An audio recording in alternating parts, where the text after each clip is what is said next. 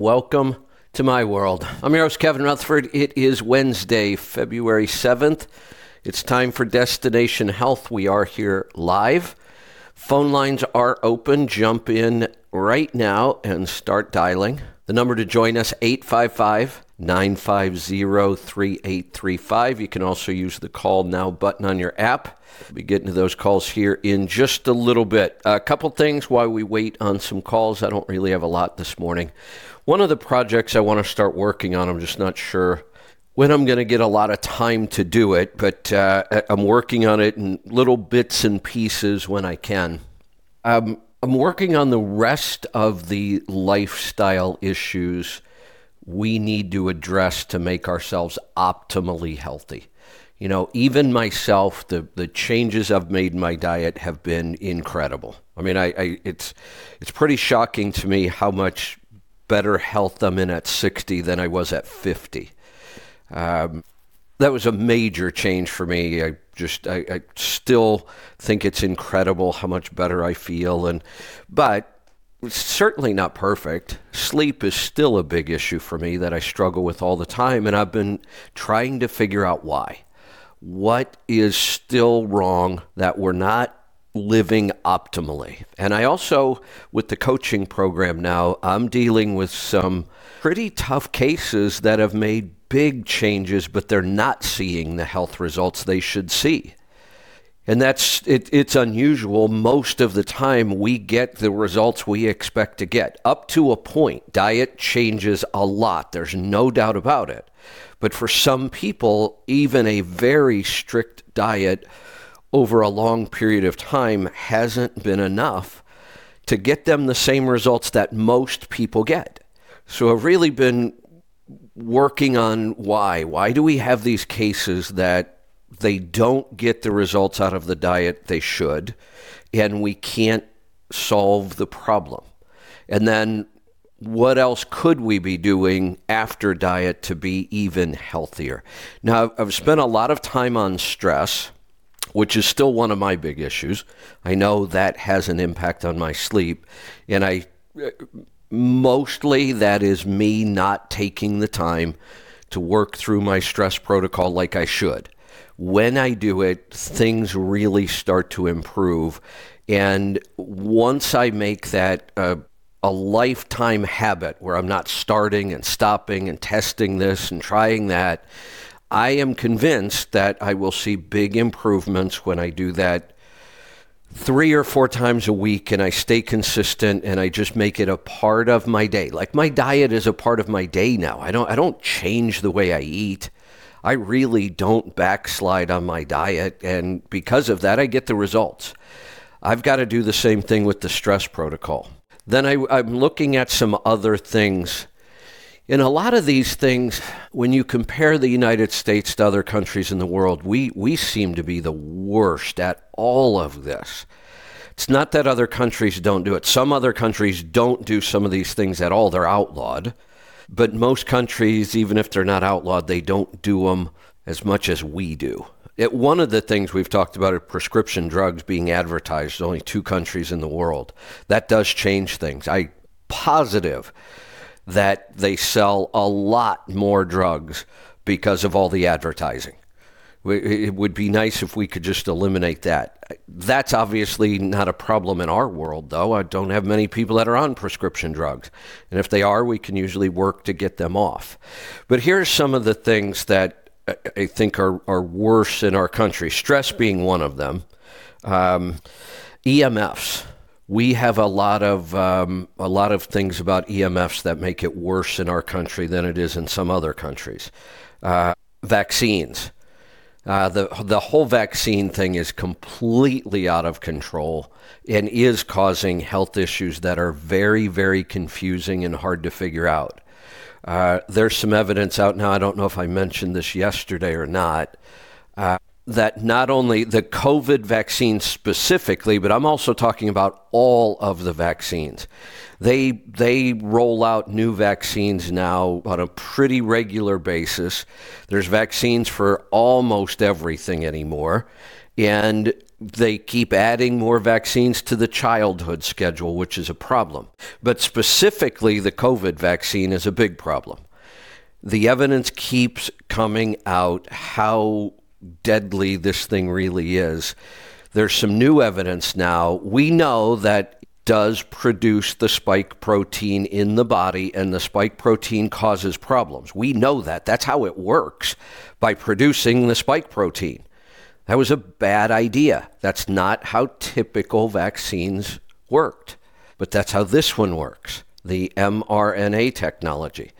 We now have pretty strong evidence that not only does it create the spike protein, it creates other random proteins that our body can't recognize.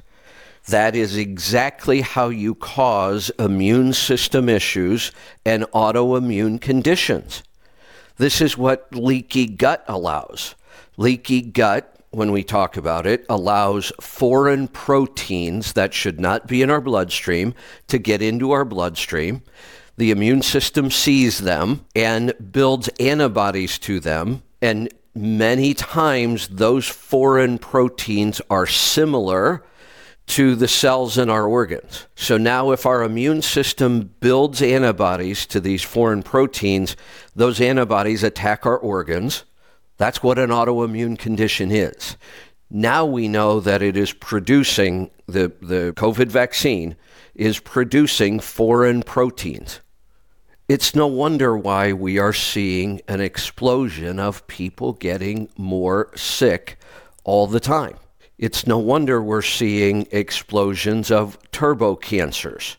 You know, we talk about the fact that why are so many athletes dying? Why are so many celebrities dying?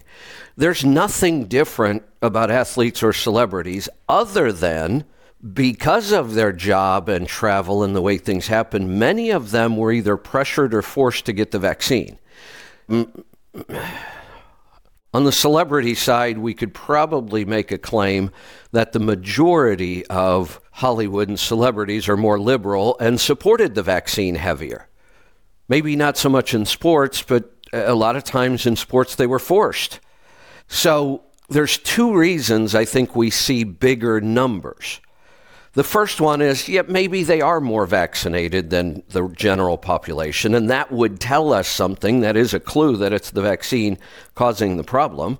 But the other thing is, and this is the scary part, there seems to be data, if you look around at countries in the world, uh, you know, total mortality rates, that a lot more people are dying for unknown reasons why celebrities and movie stars and, and sports figures and politicians, newscasters, well, it's not happening in, in much bigger numbers than them, but they're in the public eye. We see them, we know about them. You don't know about my neighbor who died from this. I don't, I'm not saying that literally, but we don't know about the average people. But when you talk to people, if you really get into conversations with people, it seems like somebody just about everybody knows somebody who has been vaccine injured.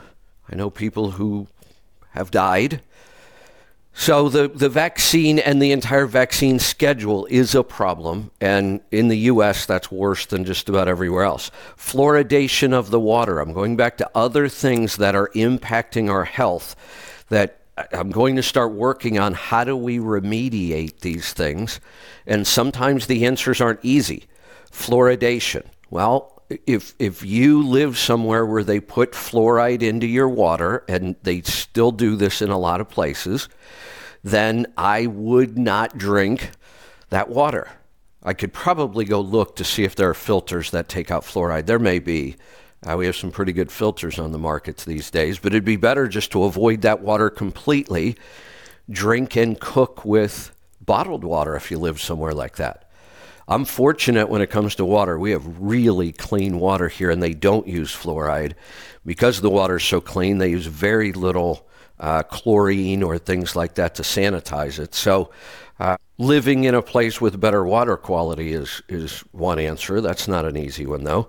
Uh, just general toxins in our environment. We have so many chemicals and toxins in our environment now that didn't exist 100 years ago. None of these things existed 200 years ago. And now they're everywhere. We're surrounded by them all the time. Of course, that's impacting our health. And what can we do to, to remediate that? Well, you, the best we can do is be aware of it and, and make different choices. Um, clothing, buy more natural clothing. The other area that's big um, that I have on this list is personal care and household cleaners. You know, it is, uh, you can buy a specific cleaner for every item in your house now. You can buy a fabric cleaner, a carpet cleaner, a window cleaner, a countertop cleaner, a stainless steel cleaner, an oven cleaner. I just go on and on and on and on. They make specific cleaners for everything, and how many people have 87 different cleaners in their house that they're exposed to all the time? One of the solutions I've found for this works really good. There are some really nice natural cleaners. For surfaces around the house, um, there are companies that make cleaning vinegars really concentrated vinegars. One downside to these, the stronger they get, the worse they smell. They just don't smell all that great. But you know, a 20% or a 30% cleaning vinegar works really good. Completely natural, nothing to worry about there. So we can make changes in these things. We may not be able to avoid, no, let me correct that. We can't avoid these things anymore in our life uh, unless you're willing to go live somewhere very, very remotely away from all this stuff. Uh, we can't eliminate it, but we can do a lot to change it.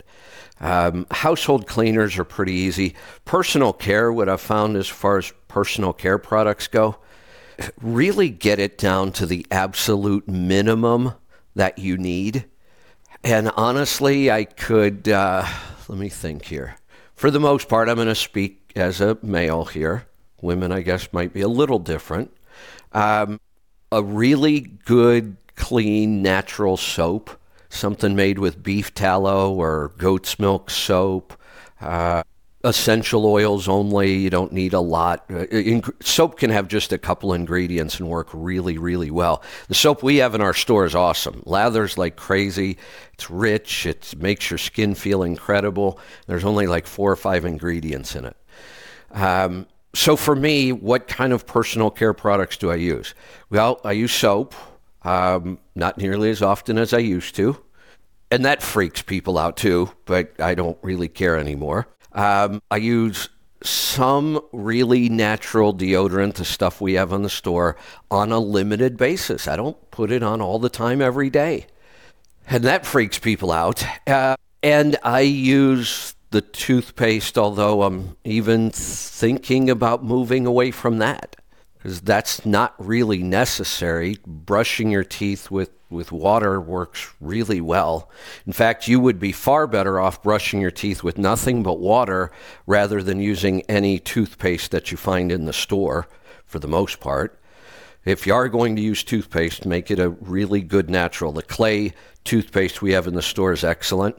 Uh, and for me, that's it. There are no other personal care products that I can think of at the moment. So that is an area where you can make a big difference. Women, this is a tough one. I, I honestly would love to see just no makeup whatsoever. I don't even understand this concept of, you know, women painting their face on every day. I don't know how we got started with that, why that continues. That's such a horrible practice in every way. I, I would much rather just see somebody natural, really. But it's just it, when you think, especially with women, how many personal care products women use every day and stuff that stays on their skin all day long, like makeup. It's one thing to use soap and then at least rinse it off, it's still a problem. But women have the biggest problem with this because they're using a ton of products that stick with them all the hair care products, uh, the the the makeup and, and all of the cosmetics and all their skin care routines that are supposed to make their skin so much better and never seem to. A good diet and using a good tallow based soap um, will make your skin look incredible. You don't need any of that stuff. Uh, what else did I have on there? Uh, EMFs um, are a big one. And the more and more I read about EMFs, the more I realize this may be a far bigger problem than what we think. It's also the one that requires the biggest change in lifestyle to eliminate. Now, here's something interesting that I've learned while I've been studying this. It's not just our new modern electronics. Electricity alone has a big impact on our body.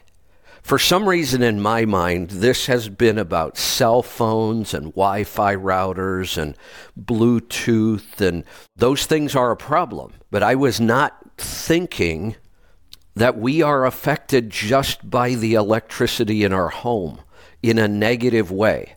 The more digging I do, the more I think that this may be one of the biggest reasons for Alzheimer's.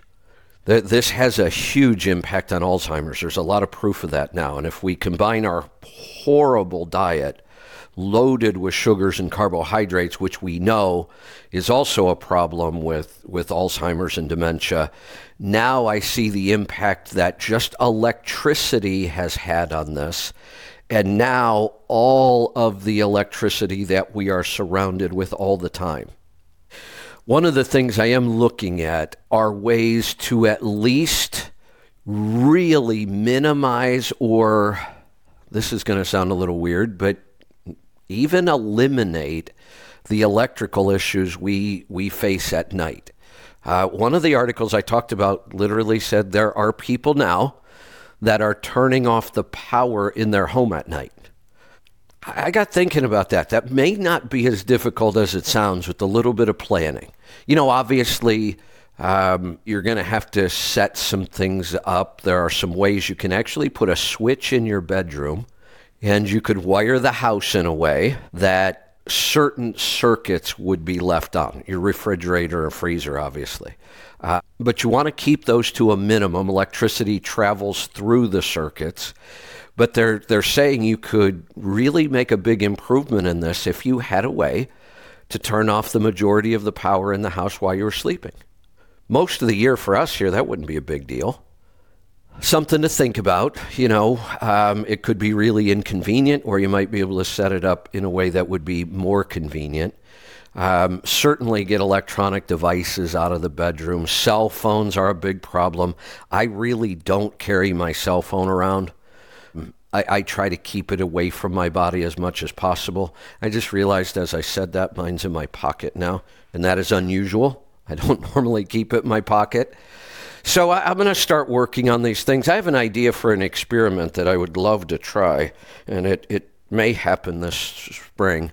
Um, I, am going to be doing a lot of work out at the farm this spring. I'm going to. I'm planning on um, replacing all the fencing uh, on the property and just the first garden alone, I, am going to expand the back garden because I've got great room back there and great soil. Uh, so I'm going to have about 300 feet of fence line just on that first garden. And throughout the rest of the property, probably another four to 500 feet of fencing. Uh, I, am going to do the majority of the work myself with a little bit of help. Uh, I'll be out there planting this spring, getting the garden ready. I'm going to be spending a lot of time out there. One of the things that I, am thinking about trying is if uh, I go out there and spend just an entire week, just stay out there, you know, that first initial week in the spring, get as much work done as I possibly could. I'm really considering if I go out there to do that to um, basically just turning off the electricity and just leaving it off. I mean that that it, it really is set up over there for that. It's a much easier property uh, to live and be comfortable comfortable on with no power. I don't need it to cook. Uh, that time of year, I don't need heating or air conditioning. It's very mild temperatures. Uh, I have uh, set that property up with oil lamps as uh, backup lighting in power outages. So I'm thinking, what what if I just what if I just spent a week, no devices, no routers, no internet, no laptops, and not even any electricity? Would I be able to see a difference in a week? And if I did, then I think I would be even more motivated to find ways to live minimizing these things. And there are ways we can shield things. You know, right now, I just wonder as I started to do the research on this, is is this enough of a problem that it's worth doing all these things I'm I'm learning about and figuring out like shielding and grounding and is it worth it to spend the money, go through the time, make those changes in my lifestyle? Am I going to see a big enough benefit? And I guess the only way to know is to is to do it. So uh, I will probably start working on that sometime soon. Um, and then the idea of, well, how much difference would it make if you could just eliminate electricity for a while? Not that that would be practical in real life, I get that. But it, it would tell us if I can see real benefits in just a week of, of really trying to avoid all the instances of, of EMFs that we have. Uh, see if there's enough of a benefit there, and, and maybe there is. So I, am going to work on that. One other thing, real quick. Um, I don't see a lot of calls yet. What's going on? Oh, phew, wait a minute. Yes, I do. I'll get to those calls here in a second. We got a full board just about. Um, stress is still, like I said, stress is still a big one for me. I've done all the work. I know how to make it better. I just haven't been disciplined enough to do it yet and I make all the same excuses everybody else does. I'm too busy. I'm too tired. I'll do it tomorrow. Uh, I, I got to change that. I got to get serious about this. But I also realized that there are ways we, we make our own stress worse. Yesterday was a day like that for me. I'm a little stressed about the CMC. I'm excited about it, but it's a lot of work and it, it's coming way faster um, than I thought. So now I'm starting to get stressed about it. And so yesterday, and, and this is that thing with the resistance. Every day I set time aside to go work on this. And every day so far, I want to say something happened, but multiple somethings keep happening. And they're things you, you really can't kind of ignore. You just got to deal with them. But they just don't stop right now. But I, I realized that when those things happen, and they do, that's just life. Our mindset, the way we think about things, is really where the stress comes from. I thought about the situations yesterday that were causing me stress, and I realized these are not stressful situations. I am making them stressful because of my mindset. For example, yesterday I wanted to get off the air and go work on nothing but CMC material. And uh, Lisa was working down at the warehouse because we're a little short on people right now. So the house was nice and quiet. Uh, she had diesel. I had this whole afternoon. I was really wanted to get a lot of work done. Well, I had that issue with the tire on the coach. By the way, we solved the mystery. It was, I believe, it was the cold that did cause the problem, even though you know, we talked about it yesterday, and nobody could think of a time where it got cold enough to make a tire come off the rim. But it was the temperature. So we uh, we got the tire off the rim, inspected the tire, absolutely nothing wrong with it. Um, so we put it back on the rim, aired it up, sprayed it down with soapy solution, checked it again, no leaks anywhere, except a little tiny leak at the valve stem. So we took the valve stem out. There was a little bit of corrosion on it. And we replaced the valve stem. I think it'll be fine. I think what happened was the valve stem is, was starting to go bad. It had the corrosion. The cold allowed it to, to leak. So I do believe it was the combination of a, a valve stem going bad and then the extreme cold uh, allowed it to lose all the air and come off the rim. We got it fixed. Uh, I can't believe that. Um, uh, what's the name? The AAA. Uh, that's the first time we've ever used our AAA RV coverage, and it's pretty awesome. They sent a heavy truck out here, brought a tire with them, and this is the same size. Actually, it's bigger than most of the tires you guys use. I've got a 315 80 R225 on the front. Same tires we use on trucks, so they have to come out here with heavy service. No charge. I get four of those a year and the cost is cheap. So if you've got an RV, uh, I would seriously consider add, adding AAA if you've got it. Uh, but back to the stress of this. So, again, a simple tire issue, but it's never as easy. Trying to jack up that coach from anywhere to get a tire off is not easy. We spent about two hours on this tire because I was helping the guy who was here.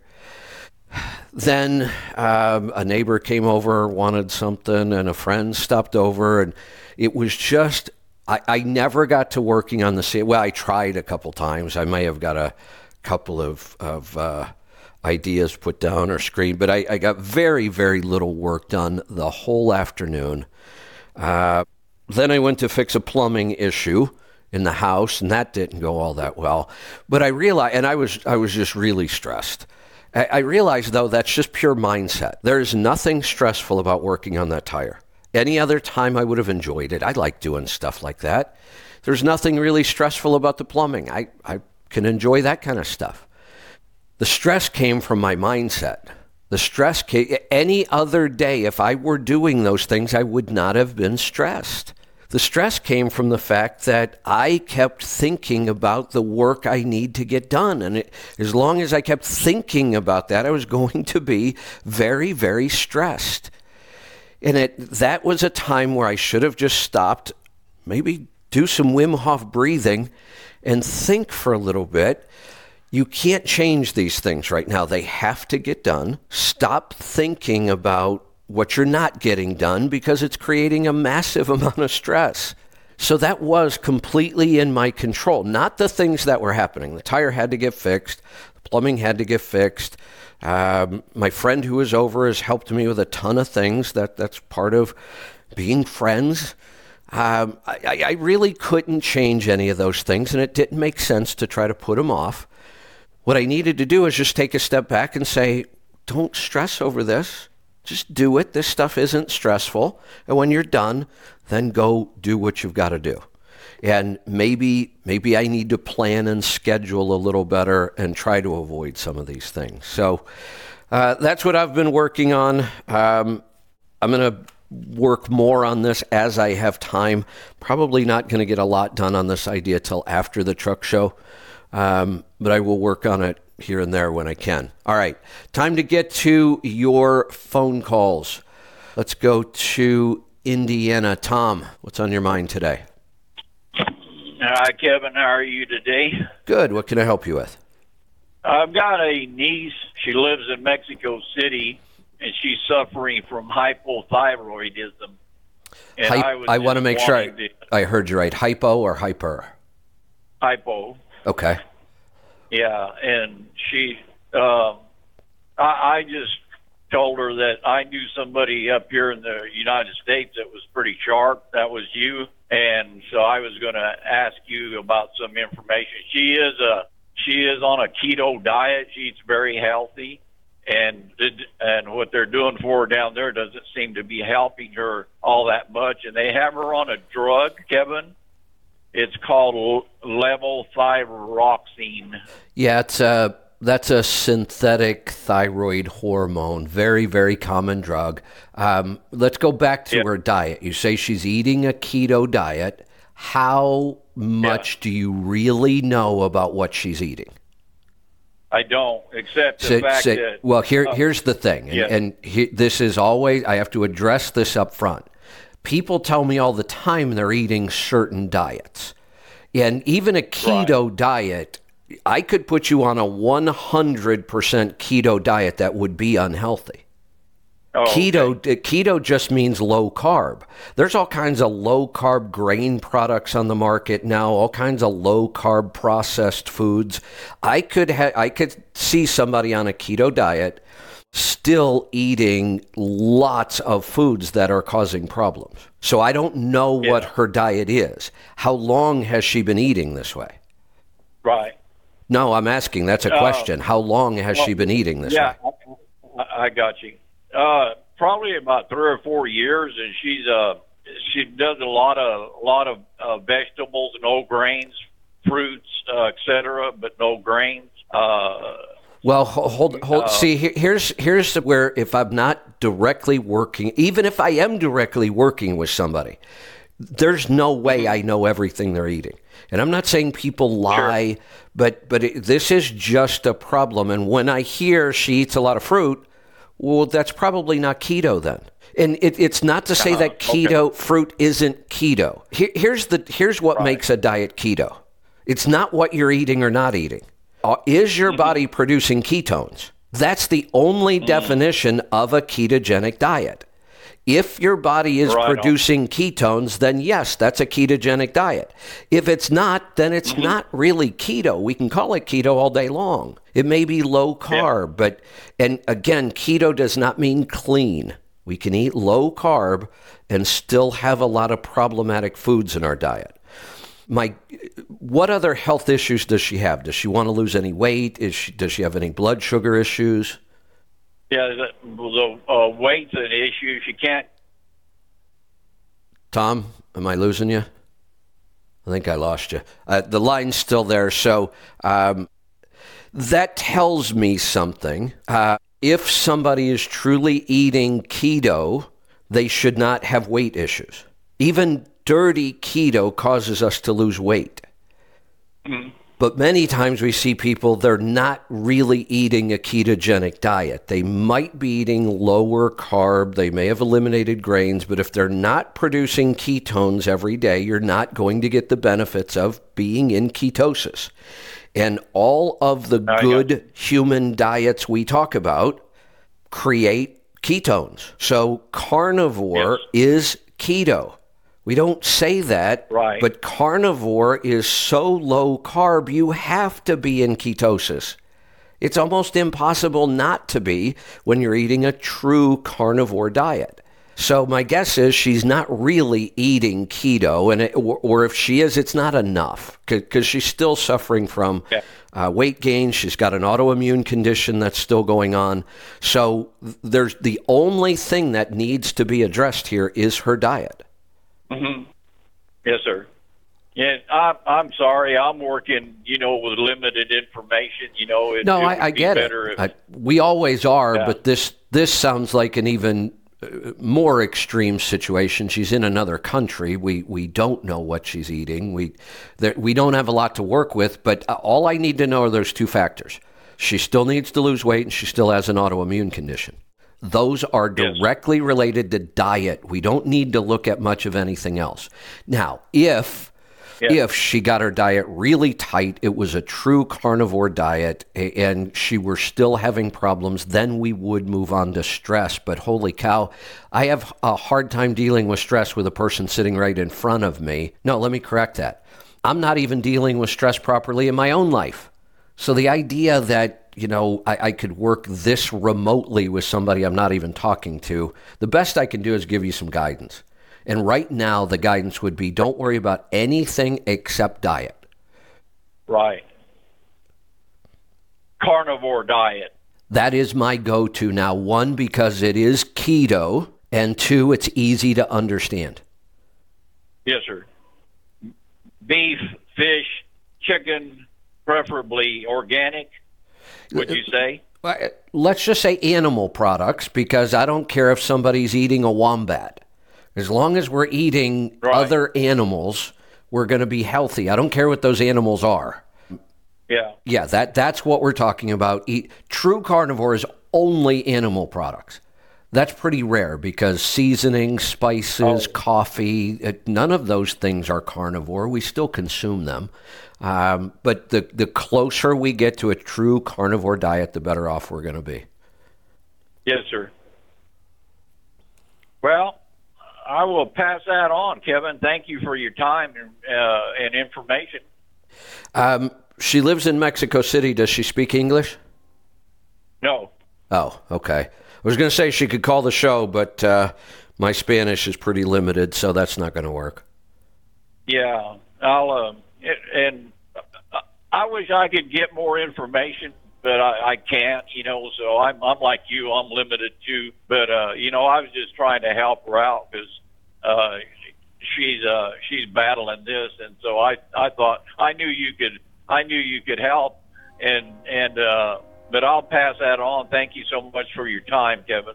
You're welcome. Yeah, the, the, the, the biggest thing for her to know is This isn't about supplements. This isn't about adding some superfood. This isn't about any kind of extreme testing. She's not, at this point, she's not dealing with anything unusual. Obesity is the number one issue in our health.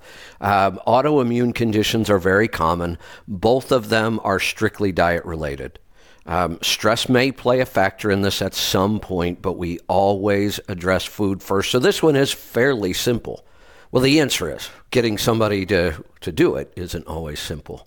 Let's go to Nevada. Ron, good morning.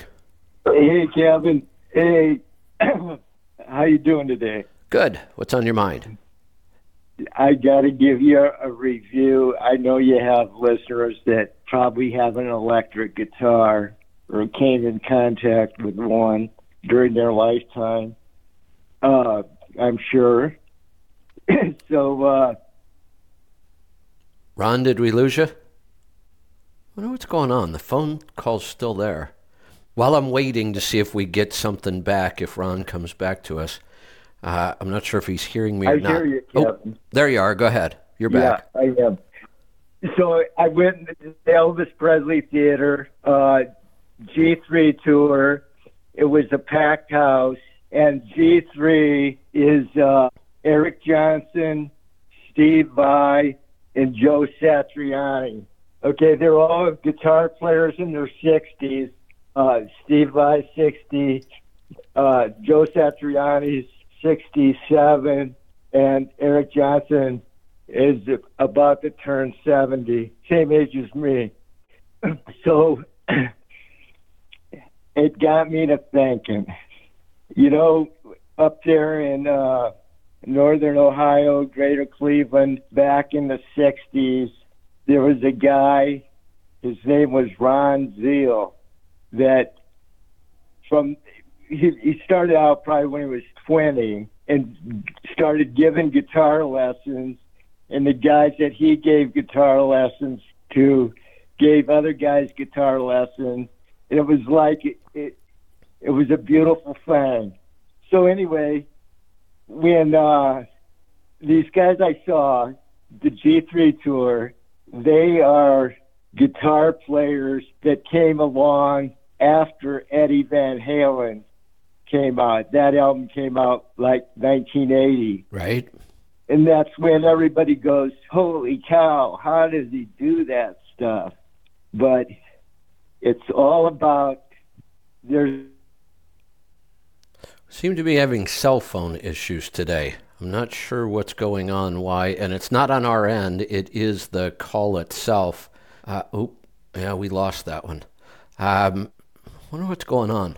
I didn't get any alarms on my uh, solar monitor today, but uh, seem to be having a little issue with the cell phones.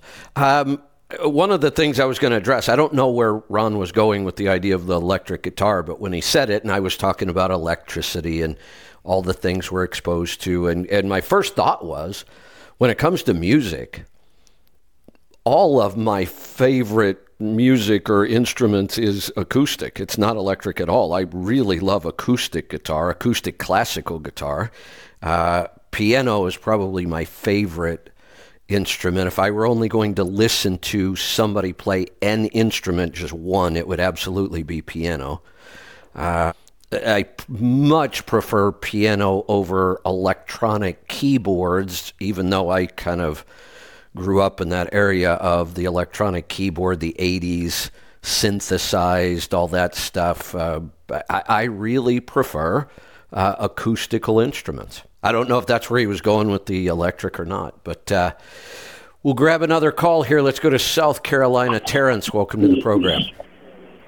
What's up, Kev? What's on your mind today? Can you hear me? Yeah. Uh, I could hear I could hear Ron. Ron. I heard Ron, so I don't know if that was on your end or his end, but Well, that's kind uh, of I got a couple things. First of all, you were talking. Yeah, I, I heard him t- telling you he can hear you. So, but uh, you were talking about the soap. Um, that stuff is amazing. I, that coffee soap in the store is amazing. Don't you love that I mean, stuff? I I started. Um, it's just like, and it's got a little bit of grit to it, so it, you like exfoliates a little bit, and just you don't need a lot. It's not like you know you just put enough on to get a little lather going, and it's I think it's amazing. I'm the same as you, Hey. Kev. I since I started using that and the deodorant, I I don't put deodorant on every day, and I don't have people running away from me yet. So Yeah, you know, I, I realize once in a while it might be a good idea to use some if, if I'm going to be around people closely. I, you know, but for the most part, you realize the more and more you do this, the less offensive you become. absolutely. Now, I, I want to go So back the to something. thing now is after. So-.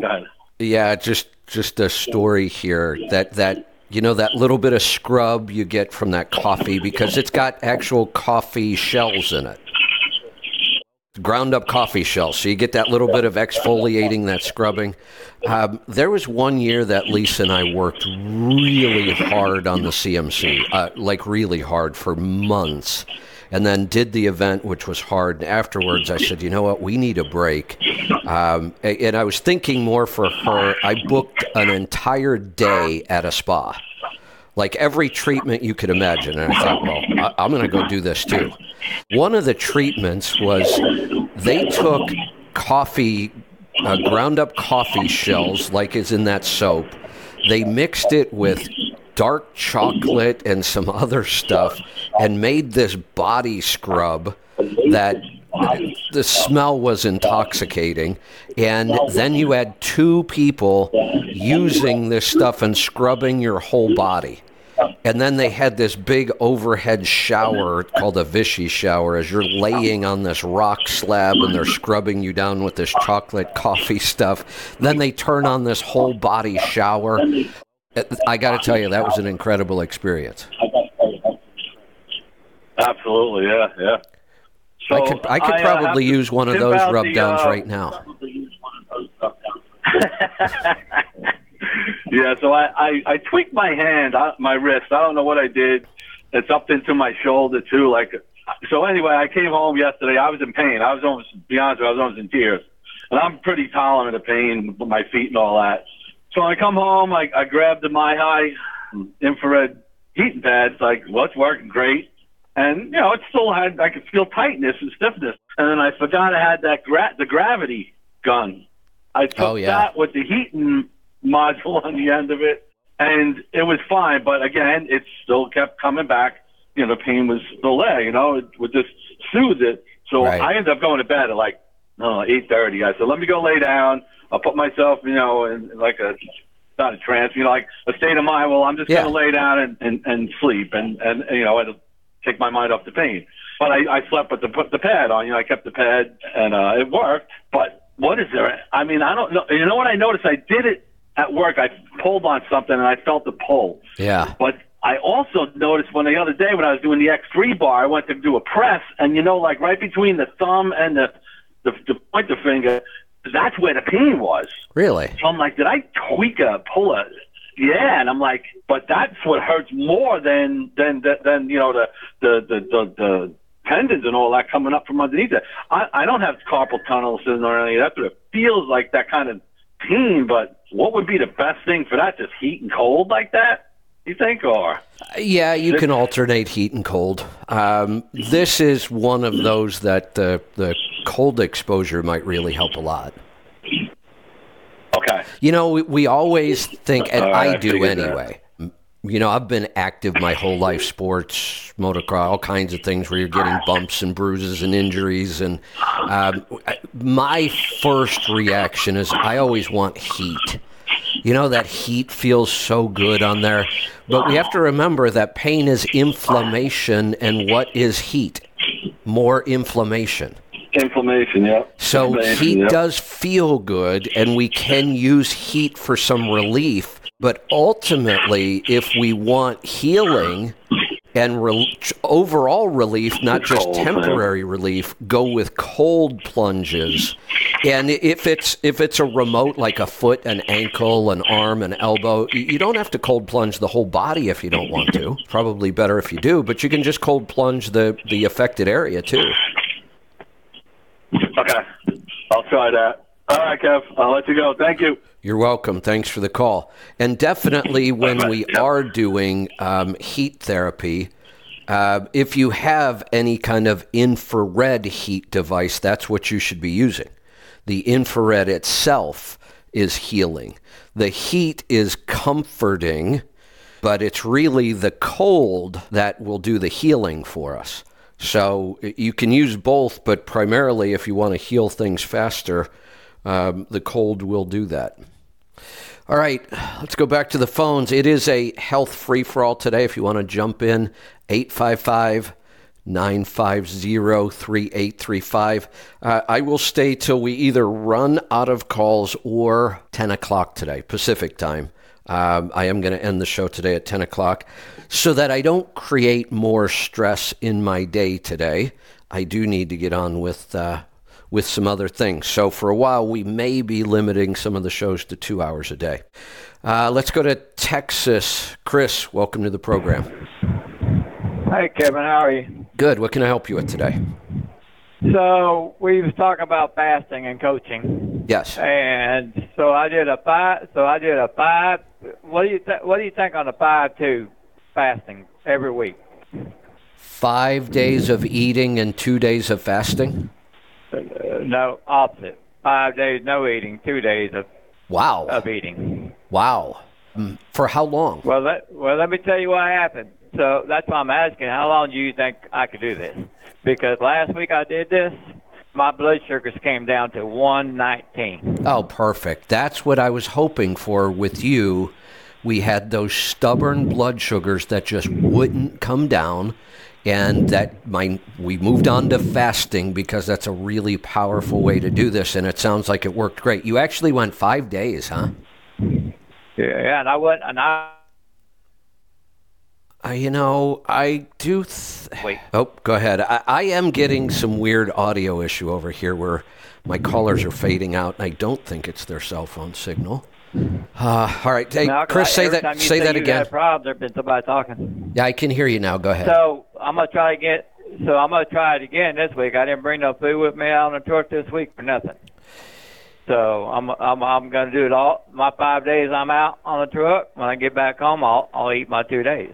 that if you my- can do that, My A1C, um, that is yeah, my A1C on my meter went from from 9.8 showing on my meter down to 8.7. Excellent. Excellent. That's we finally we had tried some other things. We weren't really getting a break. You were eating right when you were eating. I mean, you're eating the way, but you were one of those cases I was talking about this morning that I'm struggling a little bit with. So the fasting, I'm glad that worked. In fact, that's powerful. That that's a big change in a week. Um, you, I would continue doing this as long as you feel comfortable doing it. You know, if you're feeling good, Yeah, if 'cause it- my morning my Go ahead. my morning fasting, my morning fastings are at about 220 right now, which would before they were 290 to 320. Right.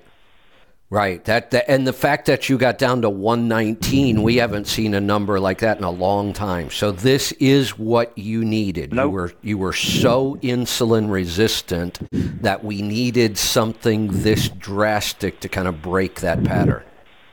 Right. So I would so I was just wondering how long. I mean, how long do you think I could uh, con- continue doing this? As long as you feel good. Equal out. As long as you feel good. There we don't know of any real danger of extended fasting. I mean the most extreme case, I don't have the numbers right in front of me, but one of the most extreme cases I've ever read, somebody was severely obese, like 500 pounds obese, I think. And they fasted for an entire year Wow. and they lost all that weight. I- th- now, in in that long of a fast, it is possible you could create some nutritional deficiencies. But those are so much easier to overcome Right, no. than, you know, obviously this worked really well for this person. They went from being extremely obese to being normal and normalizing their blood sugars. Now, that's, a, that's an extreme case, but that tells us that there is no real danger or downside to this. If you're not, now, if you start Right. doing this and, and you start getting weird symptoms, then we'll address that. But it sounds like right now, this is the most powerful thing you could be doing. And I could also see you doing this. Right. About the So, So you did five two. You're going to go do five two again. And, and look, if you get to day three or four and you're feeling horrible, well, then go ahead and eat something. You know, but I could also So, see what you. I was doing when I, when I started feeling, yeah, good. And I, I could see you so what I transitioning so from I- five two to four three to three four to two five, and and or to six one. So six days of eating, you know, not gorging ourselves, just eating when we're hungry, not eating when we're not, and then one day a week of uh, true fasting, or two days a week. So you can transition out of this, but right now, the longer you fast, the more powerful it will be. Right. So what what I've been doing, like in the evening times, like mainly on my fourth and fifth day, uh, if I get that urge, I usually drink some pickle juice at night, or I'll drink me a eight ounce cup of bone broth. Excellent.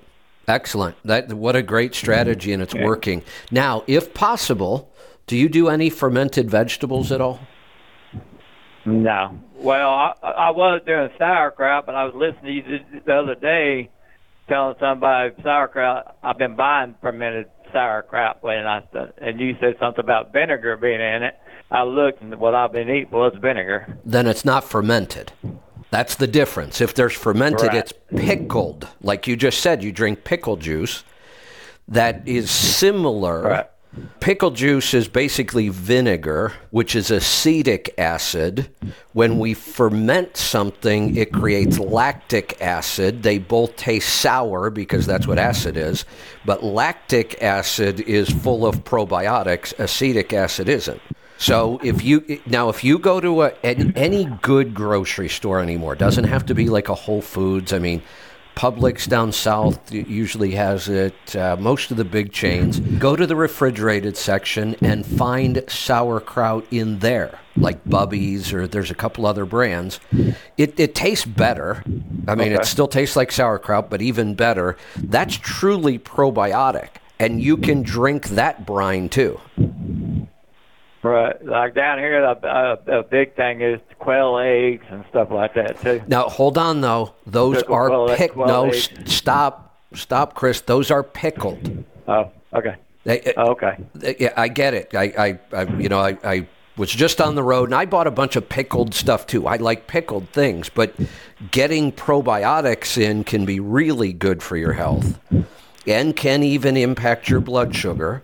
And probiotics, fermented foods now are getting so much easier. We can find them in most grocery stores now. And if you like pickled stuff, you're going to like fermented stuff, and it's just a lot better for us. Okay. Yeah, I bought I bought a canner and stuff. We me and my wife's gonna start doing it.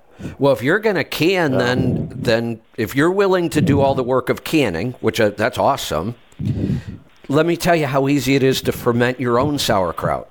Really, really simple. Okay. Here's what you're going to do. You're going to take a head of organic cabbage from the grocery store. It doesn't even have to be organic, but it would be better if it was. You're going to shred it on a grater. You're going to take that shredded cabbage and you're going to salt it like crazy. Just put a bunch of salt on that cabbage. Then take that cabbage and pack it into a mason jar, like a quart mason jar, and get something Yeah. where you can actually pack it down. I've got a big wooden dowel that I use, and like pound it down into that jar. Fill the jar up completely and put a lid on there and leave it just a little loose so air can escape. And you're going to notice, and, and then you leave it out on the counter. That's it. It was cabbage and salt. And uh, don't even worry about the amount, just use a lot of salt. Then pack it in there Okay. and leave it out on the counter. In 24 hours, you're going to notice there's also a lot of liquid in that jar because the salt's going to pull all the water out of that cabbage and create its own brine. And then leave that out for about three days and taste it. If you like the flavor Okay. and, and the texture, then put it in the refrigerator and eat that and drink that juice. Um, That and for you know pennies, a, a little bit of cabbage and a little bit of salt, and you've got really healthy fermented true sauerkraut. All right, I'll give it a shot. All right, good stuff. Um, I will probably be talking to you tomorrow on the coaching call, so we'll uh, we'll see how things are going. That was good news. I have a couple um, couple challenging cases in my coaching class right now. Um, and they're all around stubborn blood sugar that just won't come down, even though people are eating the right way. These are one of those cases I was talking about where things just aren't working the way we think they should. And I decided that uh, we needed to try a fast. Um, I said 24 hours, he went five days. That was pretty awesome. Uh, but it worked. That's what we were hoping for. We needed something to finally move his blood sugar. And it looks like that did the trick. Let's go to New Jersey. Danny, welcome.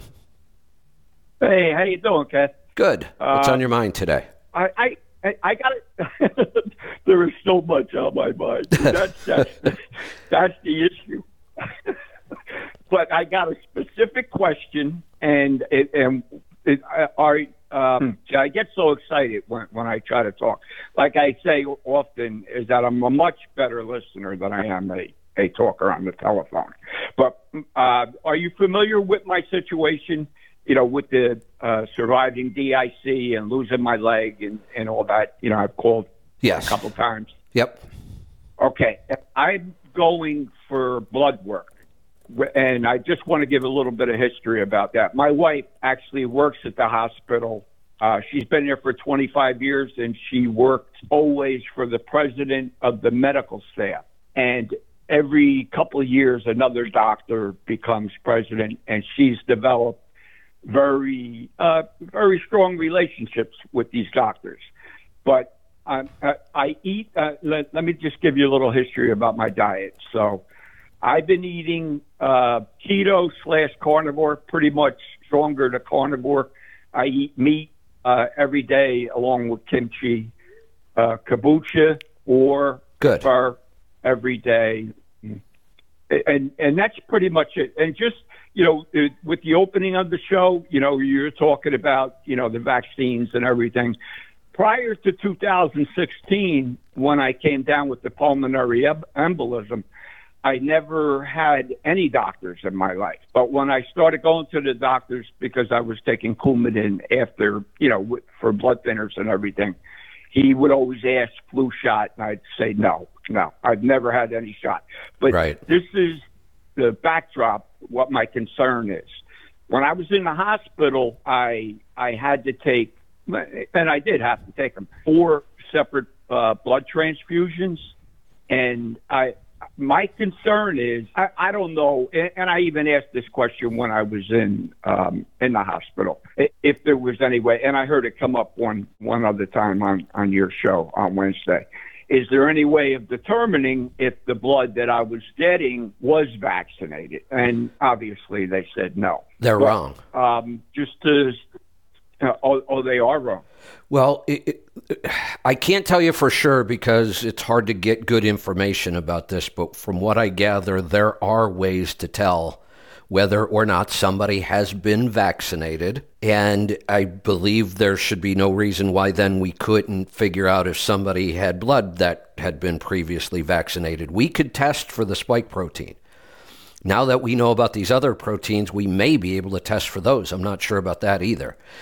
So I, I'm not 100% positive, but I do believe there may be a way to know whether or not you received any blood that's actually causing issues.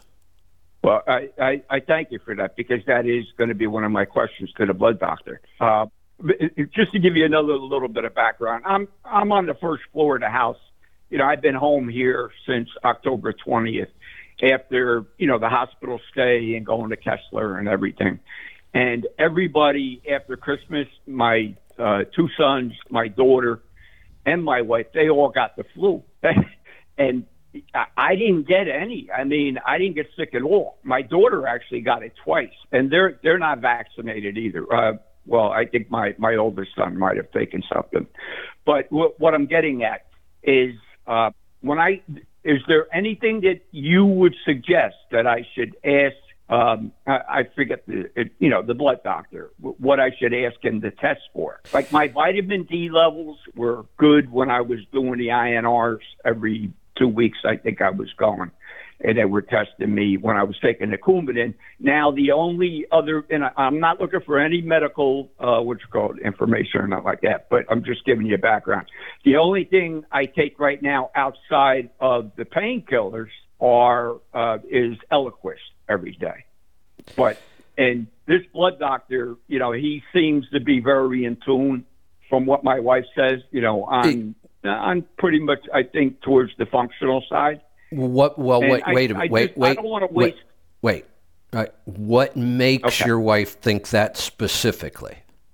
Well, you know, when, when I came out of, when they took the feeding tube out of me when I was in the hospital, I mean, there were more people that anybody that ever came, you know, because I had multiple uh, doctors. The teams would come in every morning at five o'clock. They know your name, you know, because I, I preach in a way because of results. And because of listening to you, I'm living results. So, I mean, they have they have a background on what my thought process is. I could be wrong. Well, I could be wrong. Well, the reason I'm saying is that we just need to be careful because if we believe somebody's functional, then I, I would be the one to say, yes, let's take their advice. I, I kind of doubt that this guy's anywhere near functional. Okay, I, I I could agree with you. But I mean, one, he- he- he- basic re- How long have you been on Eliquis? uh, right now since probably February of last year. Yeah, so it sounds Yeah, to me like they have no plans on taking you off of it. That's not functional at all. I, I could see a good I know. functional cardiologist maybe using it while there was some real reason, but to, they've done just what they do to everybody. They put you on a prescription and they have no plans on taking you off of it. and, and that is that is my problem you know and I, I, my goal has always been to go to dr wilson but because of you know I, the money just wasn't there No, I, I get it. It- I get it. But I, what I what I'm Yeah. trying to change is your mindset. Don't try to convince you that they're they're being functional and that this is a functional treatment. It's not. Uh, which i do realize that he's just going to be doing all the tests on my blood and i i don't want to waste this test i i want him to test because i'm very fortunate i'm i'm living underneath my wife's benefits you know which are excellent It, if if I It- started to talk about the hospital bills and Hey, I- Danny, here's here's mean, the problem. Hey, Here's the problem.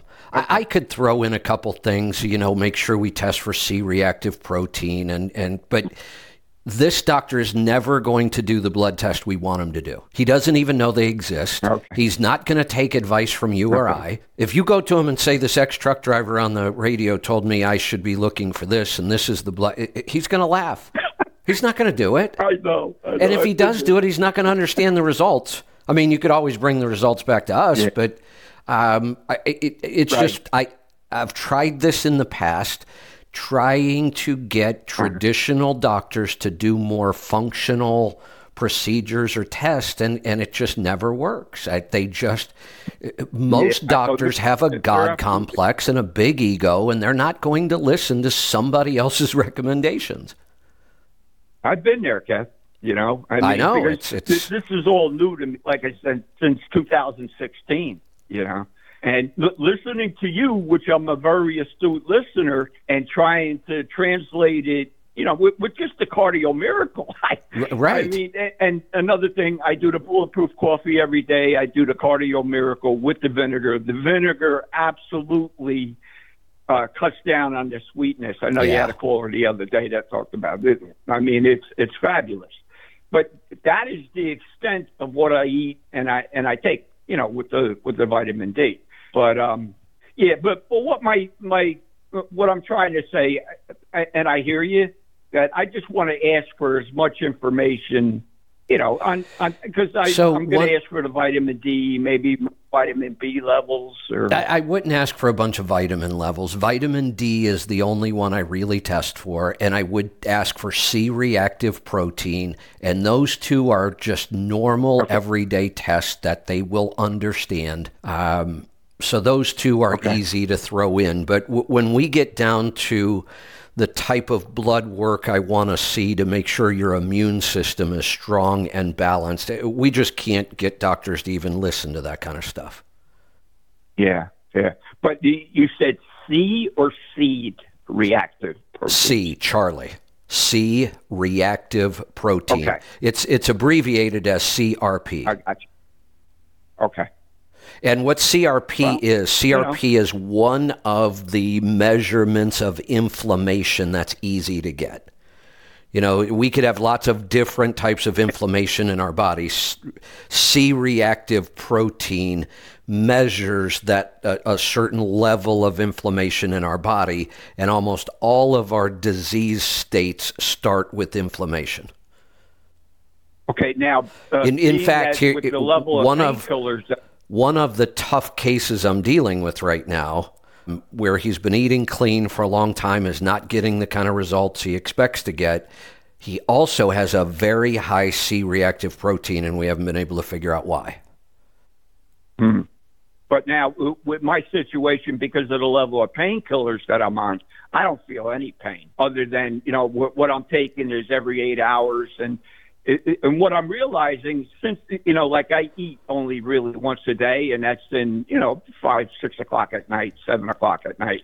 And the food seems to be taking away from the potency of the painkiller. So my seventh hour, I start going into the withdrawal, Well- you know, situation. Well, Danny, let me So tell you with- that with- the food can have a very tiny impact on this. What you're what you're seeing is one of the big problems with painkillers, and I get it. Pain is a horrible thing to deal with. But we used to deal with pain without all of these powerful opioids that they use today. And those opioids are not good for our health in a lot of ways. They are horrible for our gut microbiome. But here's what you're experiencing all of these powerful painkillers um, have huge issues with dependency because in less than a week, sometimes you can start to develop a tolerance for these things. That's all that's happening. This isn't the food you're eating, oh, you are developing a tolerance pretty soon you won't be able to go eight hours without you're already suffering withdrawals in the eight hour the eighth hour. Pretty soon you'll start to feel them in the seventh hour then the sixth and then you'll start taking a, a pain med every four hours. And then pretty soon you start to get the tolerance and, and withdrawal at three hours. Pretty soon you're not taking two a day you're taking ten a day. This is how people get addicted to opioids. Right. And yeah, and you know what, Kev? I'm very conscious of that because my last visit with the pain medication doctor, he asked me, you know, he asked me how I was feeling, and I'm not going to tell him that. See, because I, I, it, my goal is to get off of the Eliquis and to get off. What I, I don't even know what kind of pain I'm feeling because of the level of pain Correct. medicine that I'm taking right now. And I, I was just thinking last night that I would like to try. I, I wouldn't know how to wean myself off properly. See, I, I'm going to tell you what caused the problem where I switched from Coumadin to Eliquis. I I quit the Eliquis, I mean the uh, Coumadin on my own, and I started taking vitamin K2. Right. Uh, yeah, yeah, vitamin K2, because of some of the things that I've seen on YouTube and everything about it, what it does for the blood with the calcium and all that. And I developed a clot within the period of time that I was waiting to get in with the hip replacement. And my wife blames me for that, but you know, I that's something else. But I, I, I tried going that route, but I know I basically what I'm going to have to go with Dr. Wolfson eventually, somehow, some way, because my goal is to get totally off the pain medication and. Um, and Well, the, and let me let me And ask I'm- you this because because I'm not aware of everything that's going on. Where is your what is causing the pain now at this point? Well, it's nerve. You know, pretty much nerve pain, like the phantom pain with, with the leg that's gone. Which, you know, truthfully, I think it's a little calmer. See, I, I, and that's what another thing, you know, people can't understand. I, I, I view this as just an obstacle, and and I attribute that to the profession. You know, driving a truck. You know, I've been I've been out here almost 49, 50 years, and when you had an issue like if something broke down, I, I didn't panic. You, you know, I had a little bit of a of So- uh, being uh, mechanically inclined. You get out, you you know, I always had you know, baling wire, duct tape, and that that's you know, I'm being a little sarcastic with that, but I had things that you know, a lot of the times I was able to get myself up and running. I I pulled the reefer pretty much my whole career, you know, food to supermarkets and and stuff like that. But I, that was my mentality, and that's my mentality now. Like this is just an obstacle. Even though I'm 67 years old, you know, I just got fitted for the mold that goes over the thigh. And okay. So the, let that uh, let let's get back to the at my leg. let's get back to the pain and the painkillers. Um, I'm just going to tell you the way things are, and then you've got to kind of figure out what you're going to deal with. So, one of the things we do know pain doesn't kill us. No matter how extreme it is, doesn't kill us. Nobody's ever died from pain. It's horribly uncomfortable. I get it. Yeah. But we don't die from it. So, when you said I don't know how I get off the painkillers, the the only way is just to start cutting back and weaning off. That that's the only way. Okay. If you're if you're currently taking I'm just going to throw out some numbers that doesn't matter what you are taking you'll understand the concept. If you're currently taking 10 milligrams of something at 8 hours, what you do is you cut back to 5 milligrams at 9 hours and you just deal with the pain and the uncomfortability for 2 or 3 hours or whatever it takes. And then the a week after that, you take five milligrams at 10 hours. You, you wean back the amount and the and you extend the time and you you have to be comfortable being uncomfortable. It's once you're on these things, this is the only way to get off of them. You have to push through those withdrawal symptoms and you have to push through more pain, understanding that pain never kills us. It's just uncomfortable. Now, here's the other thing I will tell you is that there is absolute proof that the longer you are on pain medication, the more sensitive you become to pain. Okay. It will get worse over time, not better. The withdrawals will be harder to push through. The pain will be harder to push through because the longer you're on these, the more sensitive you become to pain and the more pain bothers you. The doctors are not going to work to get you off of this stuff. You've got to make that decision and just figure out that they can tell me I need to take this at eight hours, but I don't have to. Nobody can force me to take something. Right. And if they're putting And, it in uh, your IV or whatever, however, you just tell them no. I, I, I'm going to push through this. I don't want any more pain medication right now. Right. Yeah. I'm. There, there, there's no more IVs. Everything is by mouth right now. And it, you know, Kev, I, I am very. My hip. I was so ignorant that I let it go into the pelvis. That's how. And you know, it, but I, I, I just pushed through it. You know, and I don't know why. I mean, you know, I can go back to. But I, I do absolutely appreciate, and that's what I was thinking exactly on how to do that. Like I'm on gabapentin and I'm on uh, oxycodone. Uh, 3,600 milligrams of the uh, gabapentin and uh, 30 milligrams a day of the oxycodone. So That's a lot. I- and I, I know you can't give medical advice. It, it is a lot. It is a lot. But um, which way? I know you can't give me medical advice, and that's why I'm tiptoeing right now. But would I, I don't know if I should start with the gabapentin alone, or do that? Do as you say, cut the uh, the oxycodone in half to five milligrams. Well, just I- just just try. Just try either Okay. way. If it, it- either way works, we're we're heading in the right direction. There's no real science to this. There's no right or wrong way. You just need to start cutting back on both of those drugs and do it whichever way works for you. I got you. See, but my concern is doing more harm to my body. Well, hold on. I- so I- so let let me address that because that's why I started this by saying nobody dies from pain. exactly. There's no damage being done. In fact, it's the There's opposite. You're- taking it, right? Yeah. You are far more likely to do damage while you're on the pain medication because you can't feel that you're doing damage. Right. Right. So once you look, I could say this right now, and medical advice or not, I don't care. If you decided you want to quit both of these drugs cold turkey, that would be the best option. You're not going to do any go. damage to your body. It's going to be horribly uncomfortable. You're going to be miserable, But I could say Right. if you could just cut both drugs out completely, they are doing nothing for you health wise. They're damaging your health. The longer you're on them, the more damage they do. All they're doing is making you comfortable. Beautiful, and and that's true. That's true. And, be- and I am.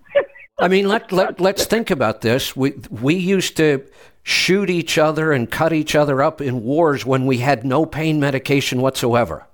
you know, and I did think about that. You know, People lived History for a million years with all kinds of severe pain. Life was dangerous. You were always being injured. And, and we lived as human beings with no pain medication whatsoever. None. That is true. My grandmother lost her leg in the 80s at 70 years old.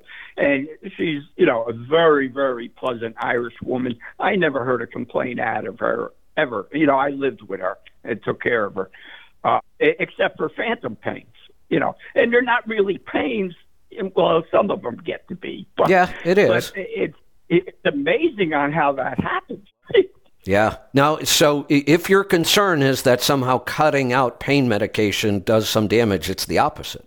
It's when you're on the pain Beautiful. medication that we're doing damage to our gut microbiome, we're doing damage to our digestive system, we're creating all kinds of problems. I, I get it.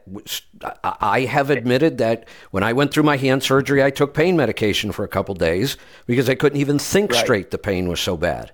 But my my Right. immediate I- I- thought was, as soon as I can tolerate the pain, I'm going to. You know, and, and I want to believe, I, I, I want to believe right now, and I do, that I'm going to be able to do this. But I just needed a little bit of guidance on exactly what you just said. And I just wanted, uh, I appreciate you so much, but you're open today.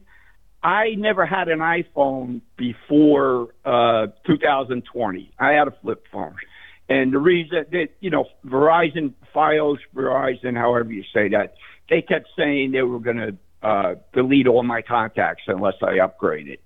And, you know, the guy, I had So, all my uh, stores, uh, you know, I, Let me address something. That flip phone was Okay. probably every bit as bad as an iPhone. really, Well, it's still it's still receiving. I- all it still has the same electronic circuitry in it. It's still receiving a cell phone signal, which is an e- EMF. It may or may Uh-huh. not have had Bluetooth and Wi-Fi, which are more EMFs. I mean, there, there's not much difference.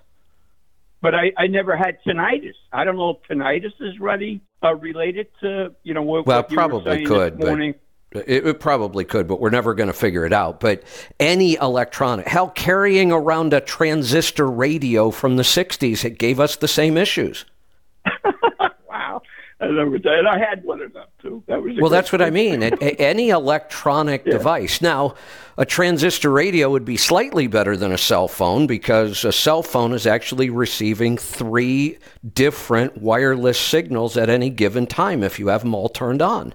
You have a cell phone signal, you have a Bluetooth signal, and you have a Wi Fi signal in these phones. So if you carry a phone around and put it in airplane mode, at least it's a little safer. But but my kind of the, what I'm learning is that electricity in our house causes these issues. Hey, Danny, I, I'm going to cut you loose. I got to move along to some other calls.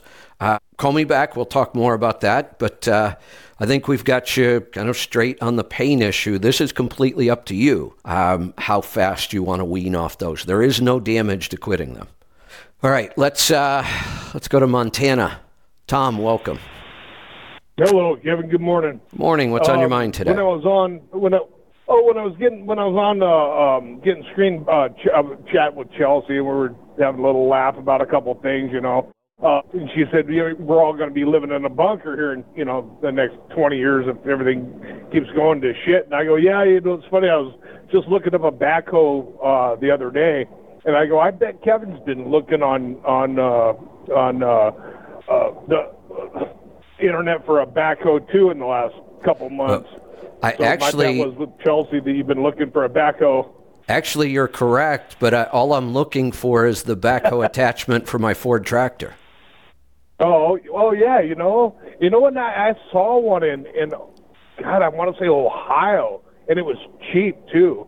It was cheaper. Do you have an old Ford, or well, it was one of the the older models anyway, and it Yeah, wasn't I've got a- at all. I've got a So- 72 Ford farm tractor. Um, Yeah, it, wa- yeah, it was a Ford with the PTO on the back. Yeah, I've got I've got a front end loader on the front of it now, and I've got a brush hog and some other things for the back, but it's set up for a backhoe attachment. Um, it, it's it, it's kind of a cool story too, because the guy that owned the property bought that tractor brand new in 1972. Ah, that's awesome. Yeah, Yeah, I so. Find, I'll try to find that. I forgot where I saw that thing, but uh, I think I saved it. I it's probably still sitting there. It was only a couple months ago. Um, what do you call? Uh, oh, uh, you're coaching. So uh, explain to me how the coaching works. So our group coaching, um, it's really one program. You join the group coaching and you get all of the possible coaching. I, I can coach on just about anything: personal budget, financial planning, retirement accounts, um, business. So we have kind of business and financial, and then we have health. So one week the coaching call on Thursday is business and financial. The next week it's health, but we do a coaching call every week. So once you're in the program, Every week. Yeah, you have a coaching session every week. One will be business, then the next one's health, and we rotate. And occasionally we might have Okay. kind of a slow week. Let's say we're doing health and I only have a couple issues and we get through with them and somebody jumps in and said, "Hey, you know, I do have a business question." I, I'll allow it. I mean, if we're not slammed with health questions that day, I'll answer somebody's business question. But once you're in the program, and it's it's month to month, you sign up for a month. If you want to quit next month, you can. If you want to come back two months after that, you can. We we don't lock anybody into a contract. Okay. You join for a month. I'll work on whatever problem you want to work on for as long as you want to work on it. Gotcha. Okay, good. Oh, and that's on the that's on your website. Yeah, letstrucktribes.com is where you sign up for that. Yeah, yeah, yeah, yeah. Okay, uh, okay. And then uh, when we, uh, Chelsea said she was graduating here, I think in March, and then we got to talking about uh, the gut microbiome, and I said, yeah, what would be really cool because they just found like a new bacteria strain uh, in in the gut that they weren't even aware of.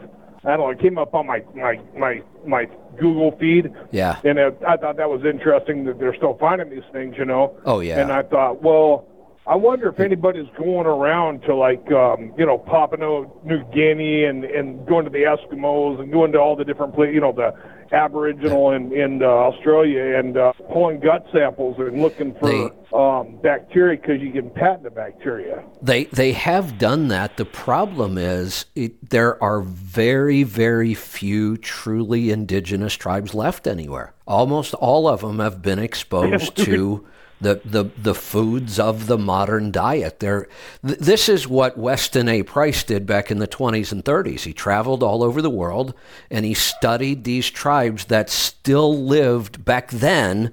There were many more that still lived a true hunter gatherer diet and lifestyle. And that's how he figured out that we shouldn't have cavities at all. He was a dentist, by the way. And the reason he started doing this was Okay. because he saw the change. When he first started as a dentist, there weren't a lot of cavities. And he said every year there were more and more cavities and they were appearing in younger and younger people and he couldn't understand why because he said we're, we're coming up with ways to clean teeth better and, and things should be getting better not worse well it turns out that they were getting worse for two reasons Right. one our diet was getting worse but two the treatments don't work what our dentists do Right. today doesn't make our oral health better it actually makes it worse I, I am convinced Yeah. that if you just stayed away from dentists completely, your oral health would be better. Now, it might not be perfect if you're not doing all the right things, but it's going to be better. I believe our treatments make this worse.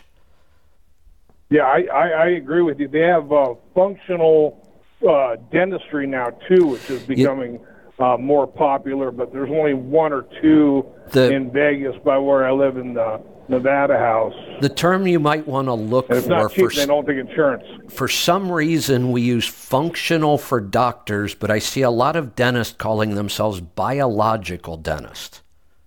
The biological. That's yeah, yeah. It's bio. Yeah, that's that's what I'm talking about. Yeah, who was that- the guy that was traveling around? Uh, what was his name?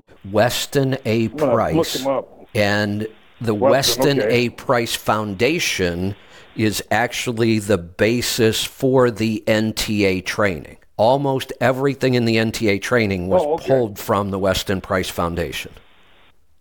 Okay, that's that's uh, wicked interesting. Yeah, so so uh, uh, if uh, after graduation Chelsea goes missing and pops up with the YouTube channel, um, but in the Amazon they've got those cats that are running around there that uh, they'll just kill you and eat you. You Yeah. I mean they can't even get near those guys. Yeah. I mean it's it's not even funny. You know, it's just Hey. that. So I think they're probably the only ones left. It, it is carnivore.